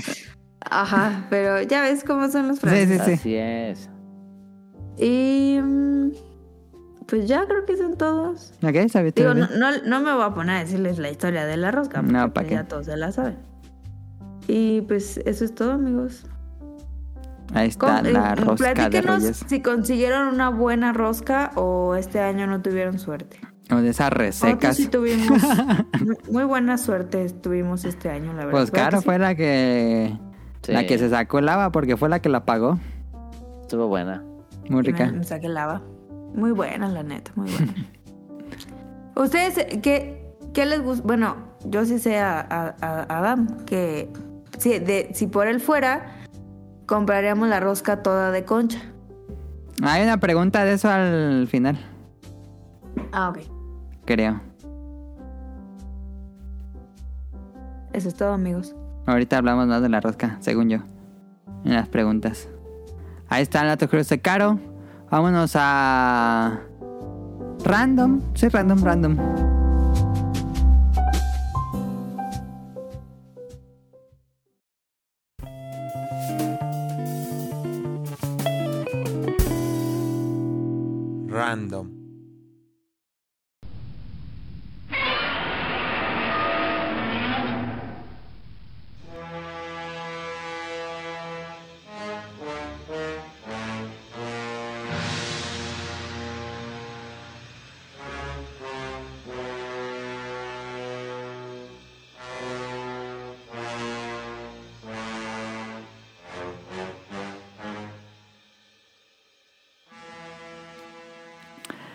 Esta semana, curiosamente, los tres vimos la misma película. Qué raro que pase, pero vimos todos Godzilla Minus One, la última película de Godzilla. Esta celebra el 70 aniversario de la franquicia pues, la que inició el género Kaiju tal cual. Eh, Godzilla eh, en Japón, esta película es japonesa. Eh, ahorita hablamos de las occidentales, pero esta película fue toda una sorpresa. Tuvo poco publicidad, incluso en Japón. Salió, cuando anunciaron el tráiler, eh, faltaban poquitos meses para que saliera. No fue como así, esa mega campañas que hacen teaser y teaser y teaser. No, eso fue poquito antes de que saliera. Dieron los trailers. Y costó la ridícula cantidad de 15 millones de dólares. Ah, bien considerando el presupuesto de las No películas de, de Hollywood, es son las obras de una película de ni las Sí. obras de una película de Hollywood cuesta 15 millones Sí. de dólares. Pero, ¿qué pedo? ¿Por qué si los efectos son extremadamente buenos? Exactamente. Este es una ¿Cómo lo hicieron? Este, a- esta película es un rayo becarios, así, el, el Hyper Beam que, que avienta Godzilla, así destruyendo Hollywood. 15 millones de dólares costó Godzilla Minus One y tiene mejor CGI que todas las últimas de superhéroes Sí. de este año. Fácil, fácil. Sí, fácil. Fácil. ¿Cómo Con la mano esto? en la cintura. Eh, ¿Cómo consiguieron esta hazaña? de hacer- Pero- dicen, el director dijo, ojalá hubiera tenido 15 millones. Entonces, A la madre. Entonces dicen que es menos, es men- porque le preguntaron que cómo lo hizo para hacerla en- con 15 millones de dólares y él- en una entrevista el director dijo, ojalá hubiera tenido 15 millones de dólares. ¿Cómo consigues esto? Con- contratas Qué actores, gran hazaña. contratas actores no tan grandes que no te piden, pues es lo que cobra un actor de Hollywood. Em, contrata- todo esto es cine japonés, por supuesto. Eh, y el director es el mismo escritor y eh, él era también, trabajaba en efectos especiales, entonces ya le sabe a todo. Eh, y pues esta película es una verdadera sorpresa, tanto en la hazaña que hicieron como en el género kaiju, siento yo. Es, pues yo diría que la mejor película de Godzilla. impresionante. Sí, fácil. Sí, ¿no? Sí. No solo es la mejor, es de las mejores películas de Godzilla, es de las mejores películas del año. Costó poco, es, es muy disfrutable. Pero bueno, a Tiene ver, muy buen ritmo. a ver, a ver, comienza tú, Caro. ¿Qué te pareció Godzilla Minus One? Me pareció una maldita joya del 2024. Eh, debo decir algo que no me enorgullece para nada, pero yo nunca había visto una película de Godzilla. nunca. Ok, se vale, se vale. Eh, no, no me tocó. Em, sí, obviamente sí, con, sí ubicaba Godzilla, pero pues X. Em, y Adam no me dejará mentir. Adam tiene en su. en el cuarto. Tiene una figurita de Godzilla. Bastante bonita. Chafa, pero bonita. Y a mí me gustaba mucho ese muñequito. Em, ¿Cuál dices? y un- uno que tienes ahí en el cuarto de Tonali. ¿Uno negro? Ajá, el negro. No, ese es original. ¿Ah, sí? Sí, es original. Es que está muy, o sea, está muy detallado. Sí. Eh, y a mí siempre me ha llamado mucho la atención la pancita de, Godzilla. Que qué, qué curiosa la pancita de Godzilla. A lo mejor está mal el monito. En ese entonces yo pensé. Entonces, eh, voy a decir aquí un spoiler, pero cuando Godzilla se para y yo dije, no mamen que está la pancita de Godzilla. o así, las líneas, así. Y yo dije, no mames. Y la cara, o sea, güey, la carita está bien hermosa. O sea, les quedó así una joya de... de Que este 3D. diseño, Godzilla ha tenido muchísimos rediseños a través de la historia, tiene 70 años, pero este es un diseño que evoca mucho al, Clásico, ¿no? al Godzilla de los 80s, creo que evoca mucho ese estilo. La verdad es que yo sí ubicaba hacia Godzilla. O sea, si hubieran puesto otro diseño, se hubiera hecho como, "Mm, ese no es. Pero a mí- yo aplaudo mucho que hayan usado justo ese monito, porque a mí me mama ese mo- monito. Y ah, me encantó la cara, o sea, los ojos y la, la expresión que tiene con sus ojos. ah, Muy expresivo. Y eh, debo decir también algo que me sorprendió bastante. Yo no sabía que qué pedo con que Godzilla dispara. Siempre ha disparado. Yo no yo dije, ¿qué pedo? ¿En- Ok, estuvo interesante momento? que no sabías eso. ¿Te sorprendió el ¿por qué momento? E- Ese momento es como de los grandes de la película. Yo Sí. dije, ¿qué pedo, qué pedo? qué pedo? Espérense, ¿por qué se está poniendo azul? Y así, fum.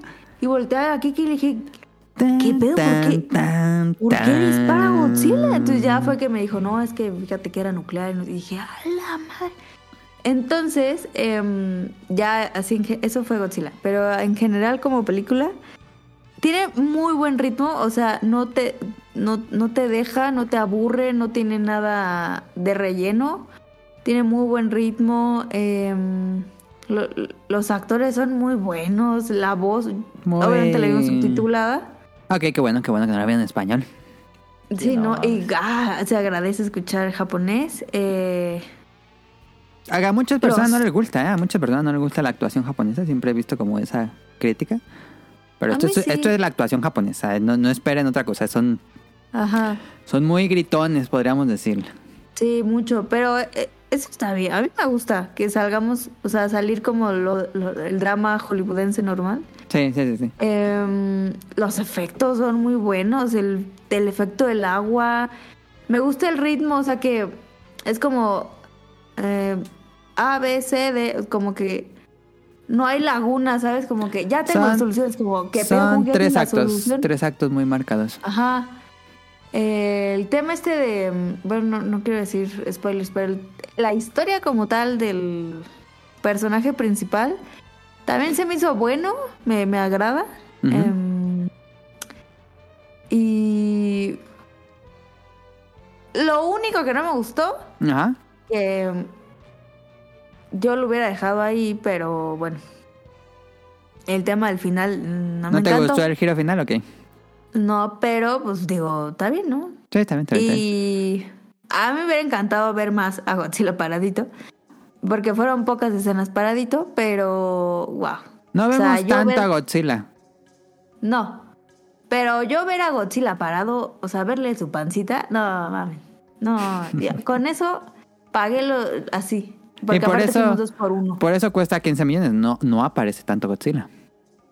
No, pero. Pero cuando aparece- es que los efectos de Eh, la. brilla. Del agua. Pues no mamen.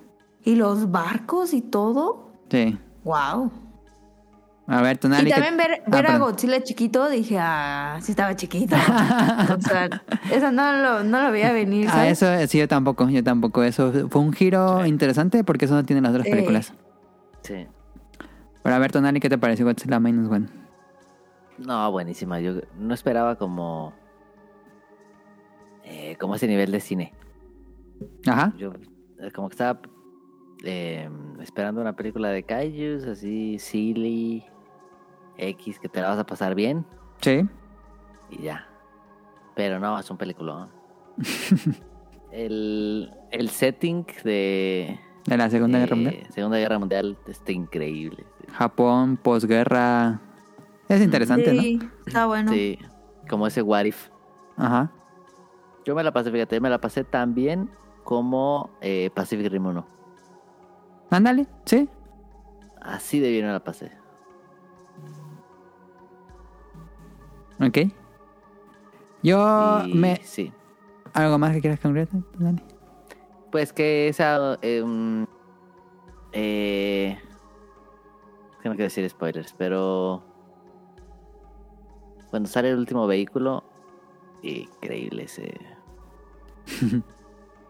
Está bien padre ese avión. Ese avión está increíble. Yo dije, Ah, van a sacar sí. ese avión. No, Estoy seguro que va a ser ese avión. Y sí, cuando dijeron que iba a salir un avión, No prototipo, mames, dije, avión, y va a ser ese avión. Y ese avión está bien chidísimo. ese avión no tiene madre. Sí, está bonito.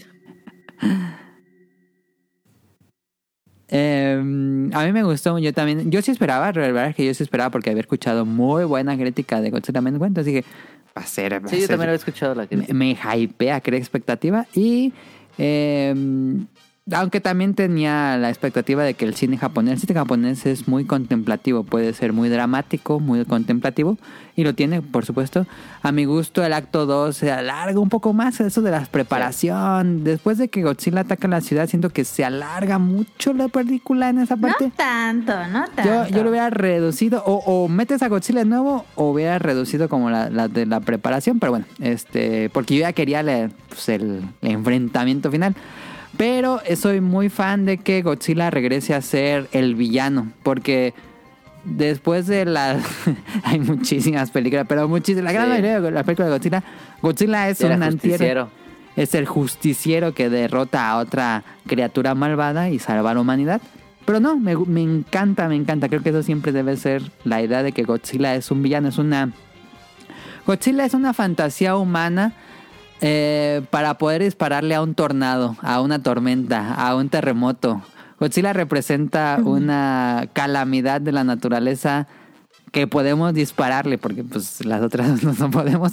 Este, creo que eso representa mucho Godzilla. Y bueno, también es una crítica al uso de armas nucleares y todo eso.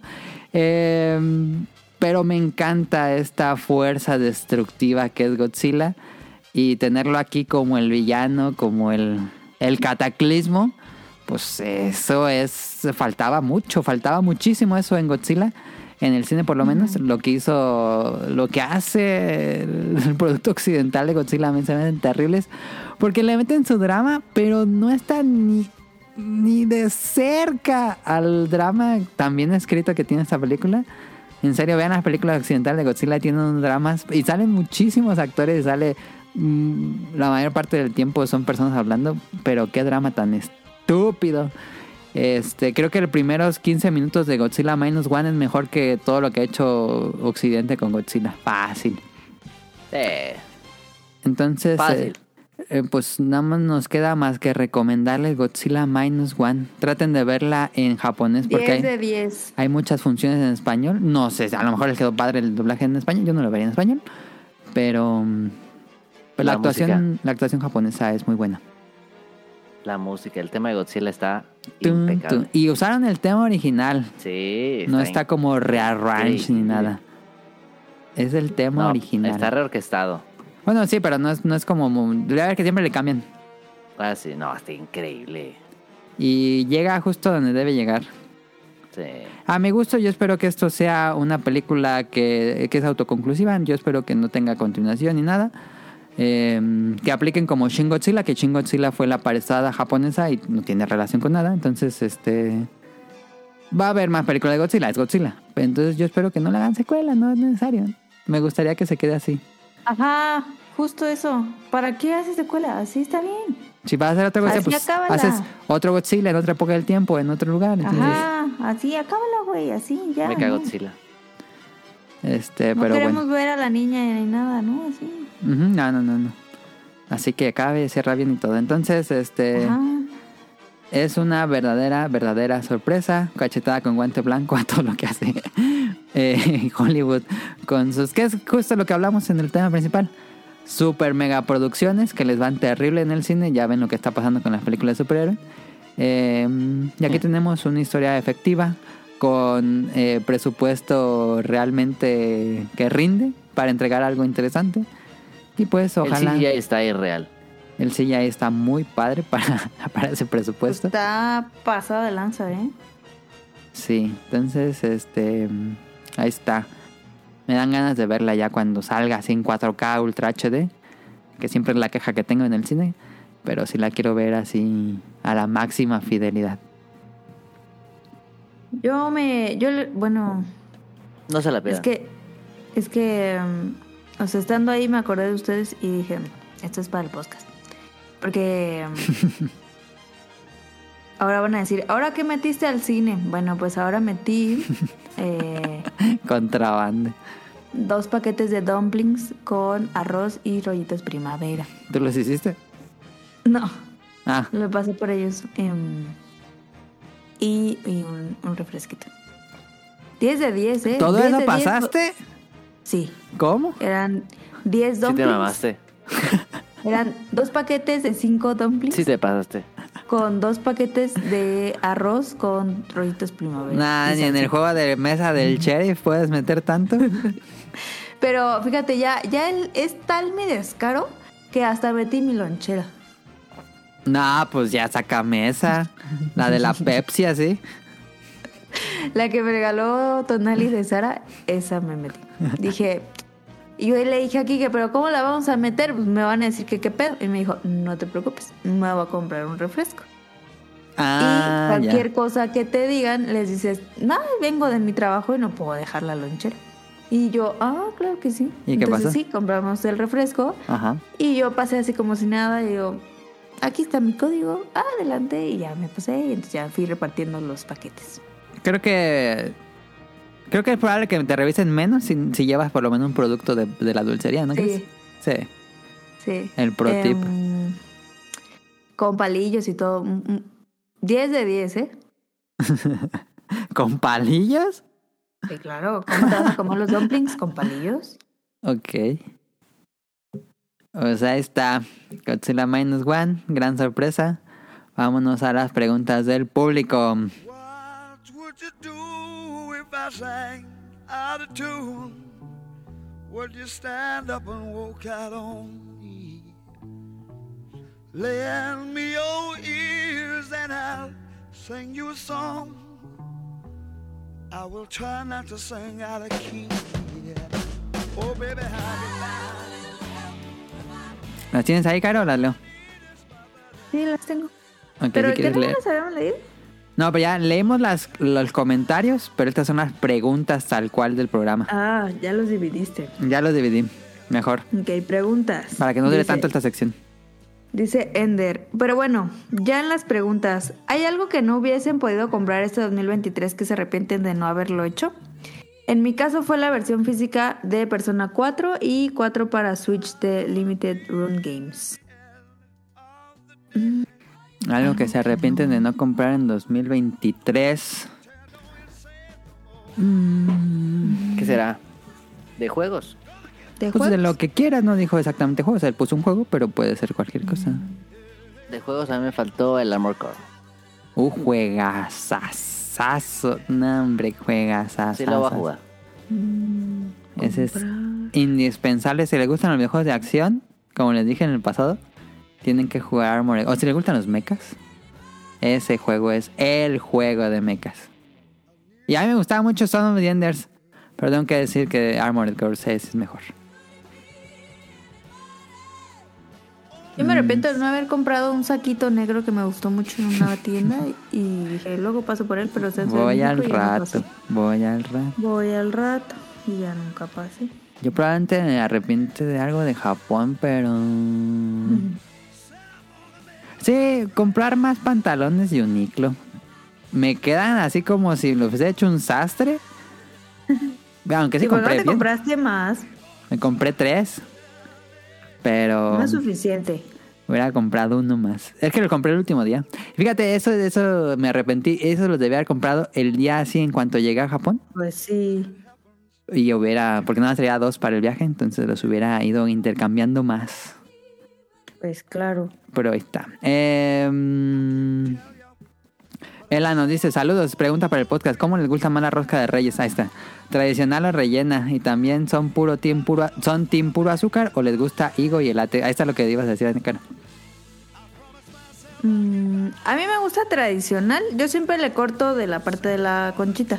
¿Por qué te gusta tradicional? Sí, ¿verdad? Ah.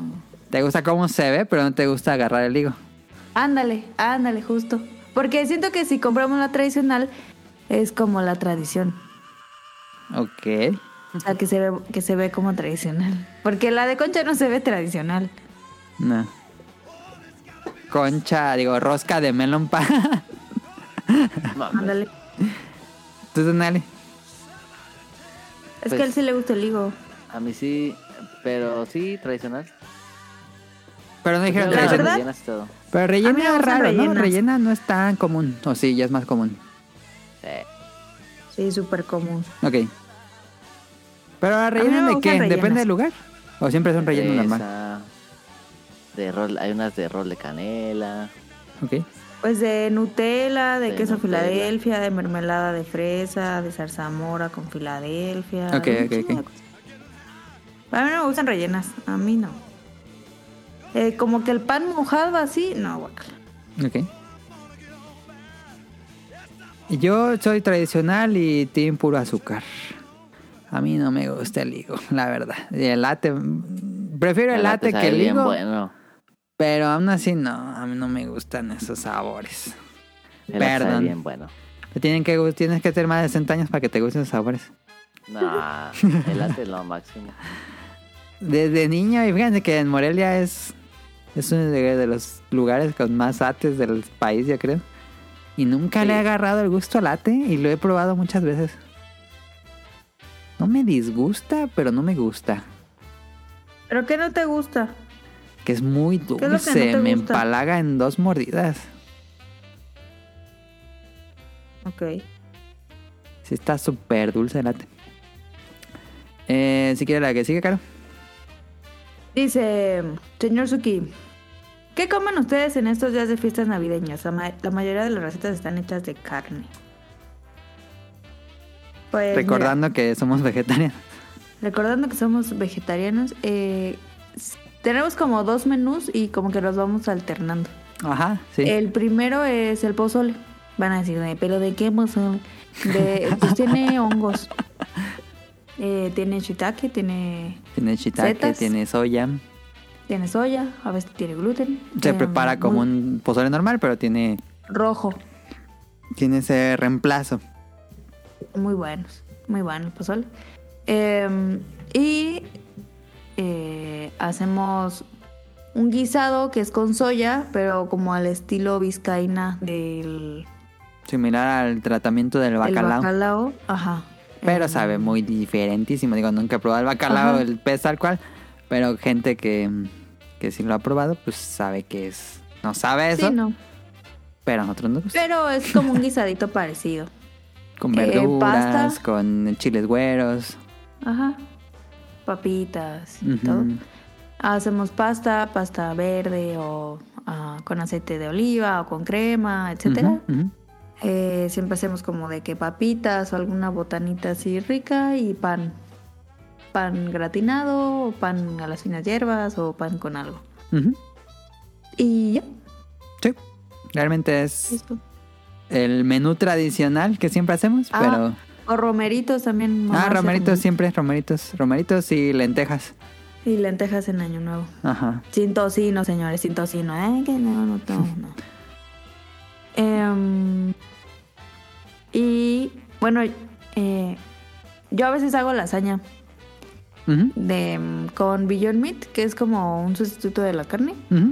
Y se ve igual y dicen que sabe muy parecido. eh, y queda bueno también la lasaña. Sí, realmente Y- sí hay opciones. No es como que preparemos algo especial, sino que se asemeja al menú tradicional navideño de todo el mundo.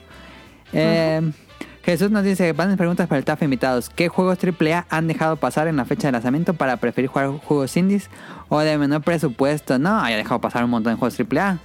Todo Call of Duty, todo lo de Ubisoft, todo Assassin's Creed. eh,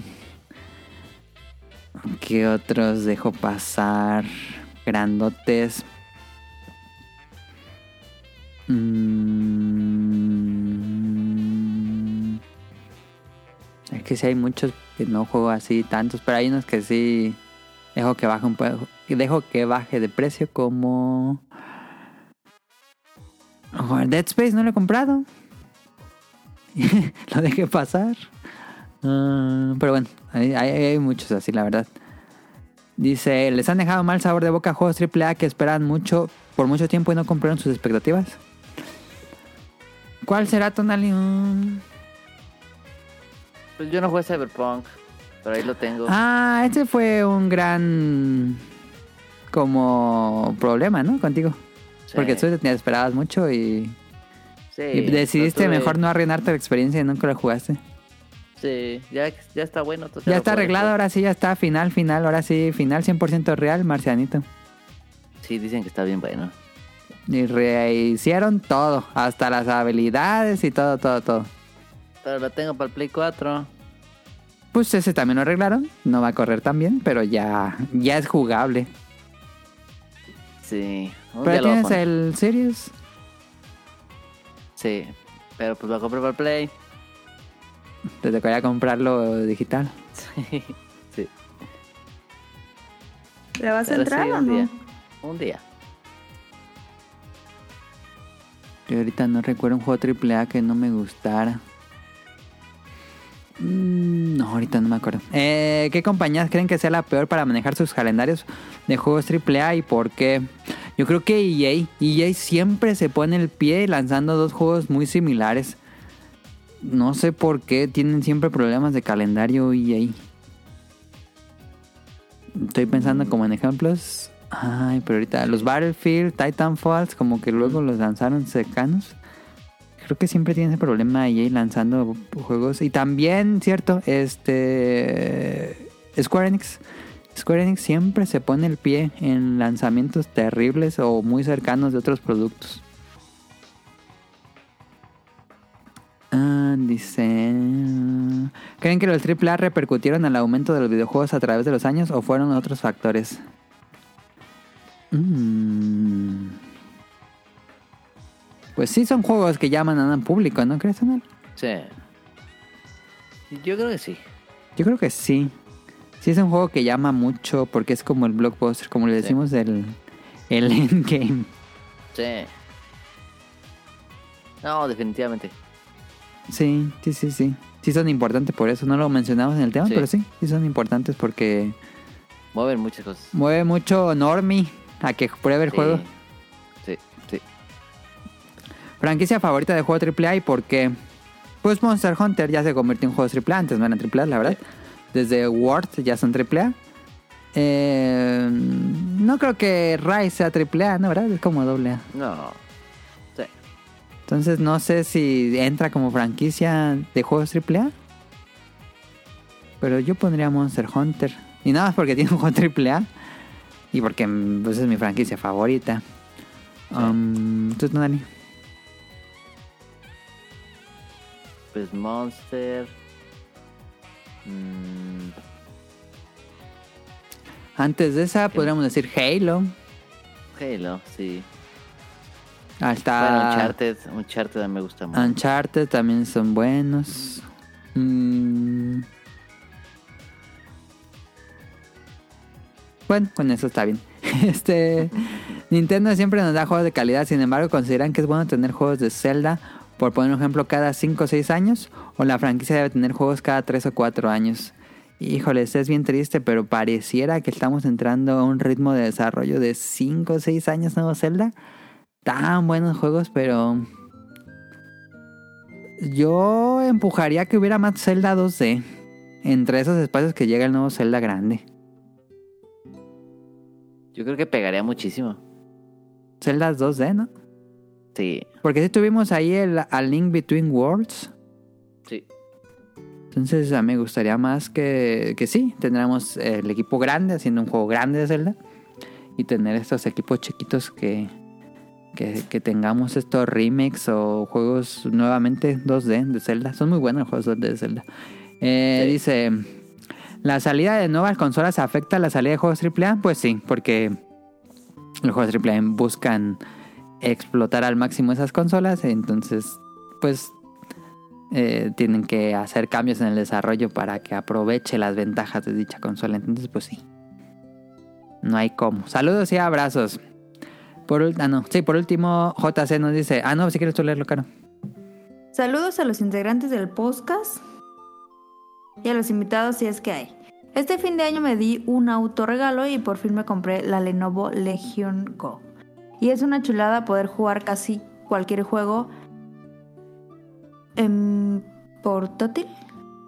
Ya que en mi casa estoy cuidando a mi abuelita de 92 años y a mi mamá que se rompió el tendón de Aquiles. Uy. Y está en reposo. Saludos a tu mami y a tu abuelita. Saludos. Que se Y lo mejoren único pronto. que pueden hacer es hacer es ver la tele y ya me dejan jugar en la pantalla cuando se van a dormir. A esa hora aprovecho para prender mi Play 5, pero mientras puedo aprovechar con esta nueva PC consolidada. Ajá, es como la que nos platicó Sirenita, que la sus como ese tipo de modelo caro. No Ah, sé si te acuerdas. Sí. Sí. Como les llaman, y estoy completamente feliz con mi compra. Aproveché en Steam para comprar Dave de Diver, Ajá. Forgive Me Father y Pizza Tower. Ah, Pizza Tower es bueno. Ah, yo tengo un reto que jugar Pizza Tower, no sé si lo has visto, Nali. Pero solo está en Se ve bien PC. chido. Es como un Wario Land. Sí, como Se un Wario Land. chido. Es como la, la secuela espiritual de un Wario Land. Se ve bien bonito Pizza Tower. Dice, también tengo Game Pass y aproveché para jugar Cocón y Perro Jugazo, súper recomendable. Todas las maravillas que hablan de él son ciertas. También pude terminar Yakuza Gaiden y también me encantó cada vez, me gusta más esa serie. Dice, si alguien está pensando en comprar una PC consolizada, yo en mi poca experiencia sí recomiendo mucho esta Lenovo, aparte es la versión de un tera.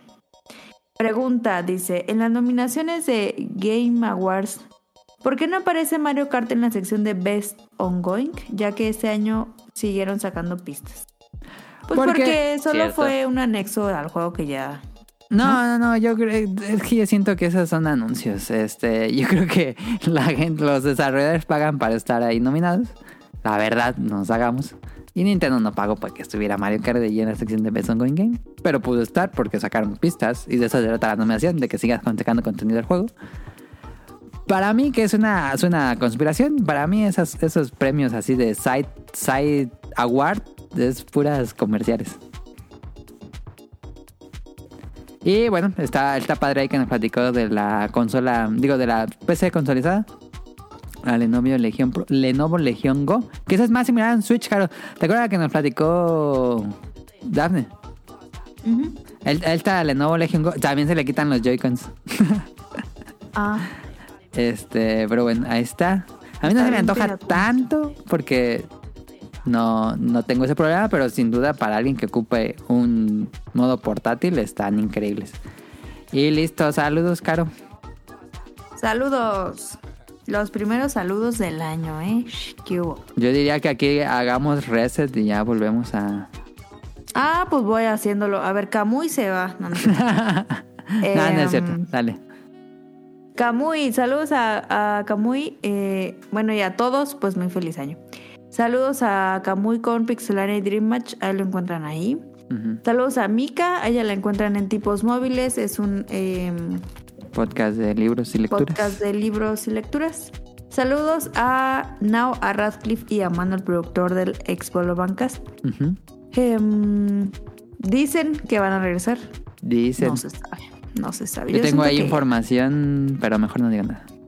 Yo siento que ya valió, pero bueno. Eh, saludos al rey de Japón, a Ryun Jun. Eh, estaba malito, se nos puso malito el Jun. Pero ya está, que- ya está bien.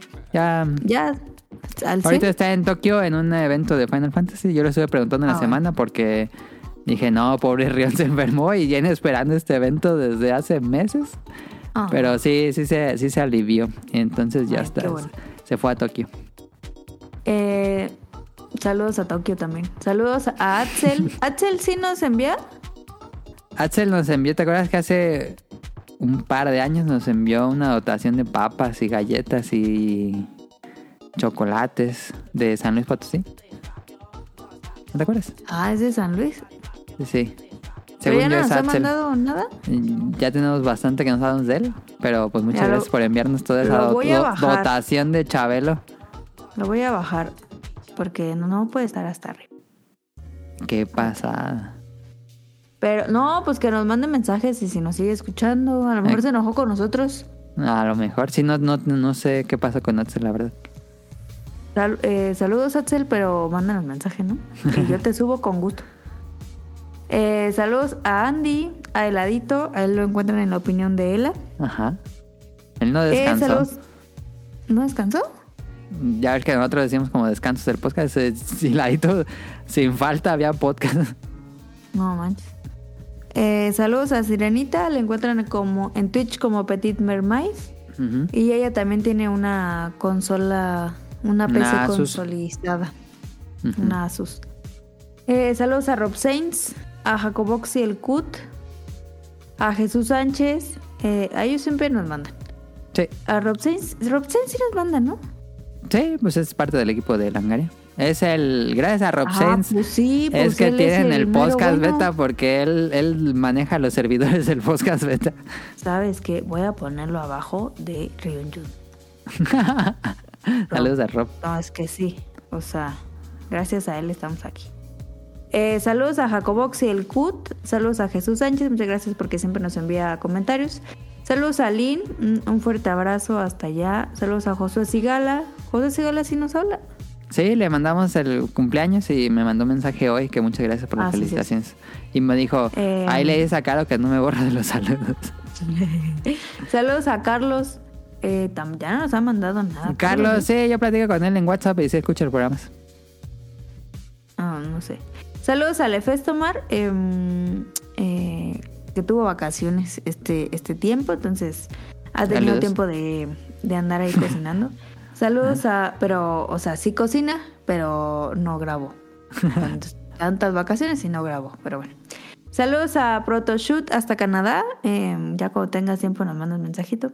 Saludos al señor Suki, a Gerardo Olvera. Gerardo Olvera, sí. O sea, amigo de Tonali, ya tenemos rato que no lo no nos manda Eh, mensaje. Eh, pero no, yo idea. creo, yo creo que nos sigue escuchando, no sé.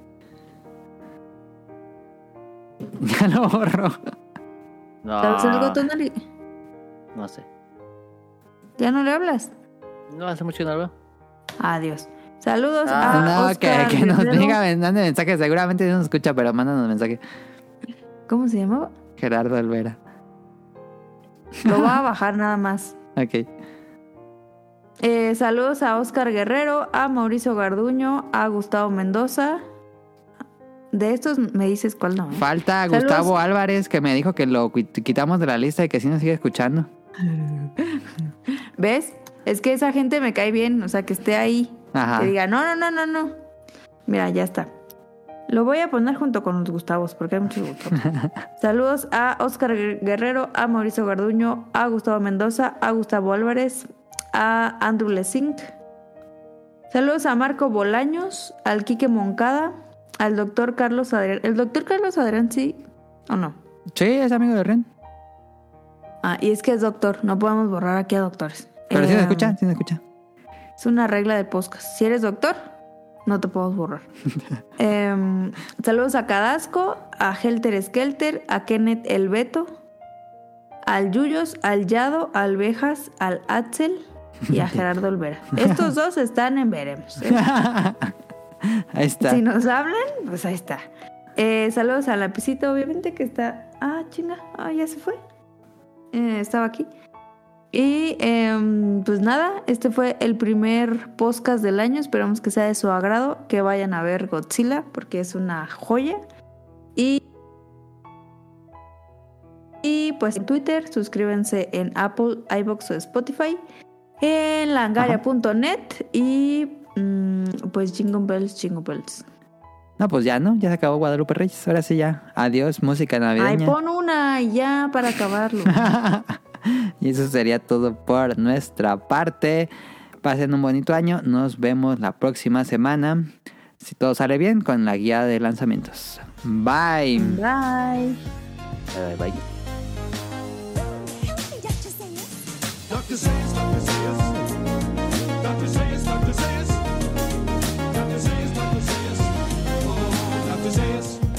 say it's not to say it. What's wrong with me?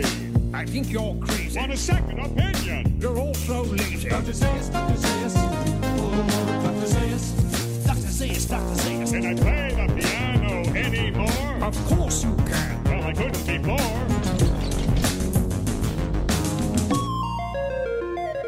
Doctor Zeus, Doctor Zeus. Doctor Zeus, Doctor Zeus. Doctor Zeus, Doctor Zeus. Oh, Doctor Zeus. Doctor doctor doctor doctor doctor.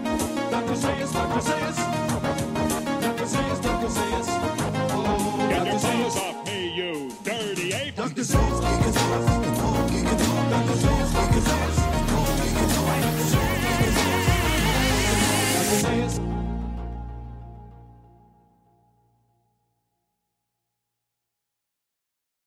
Good luck.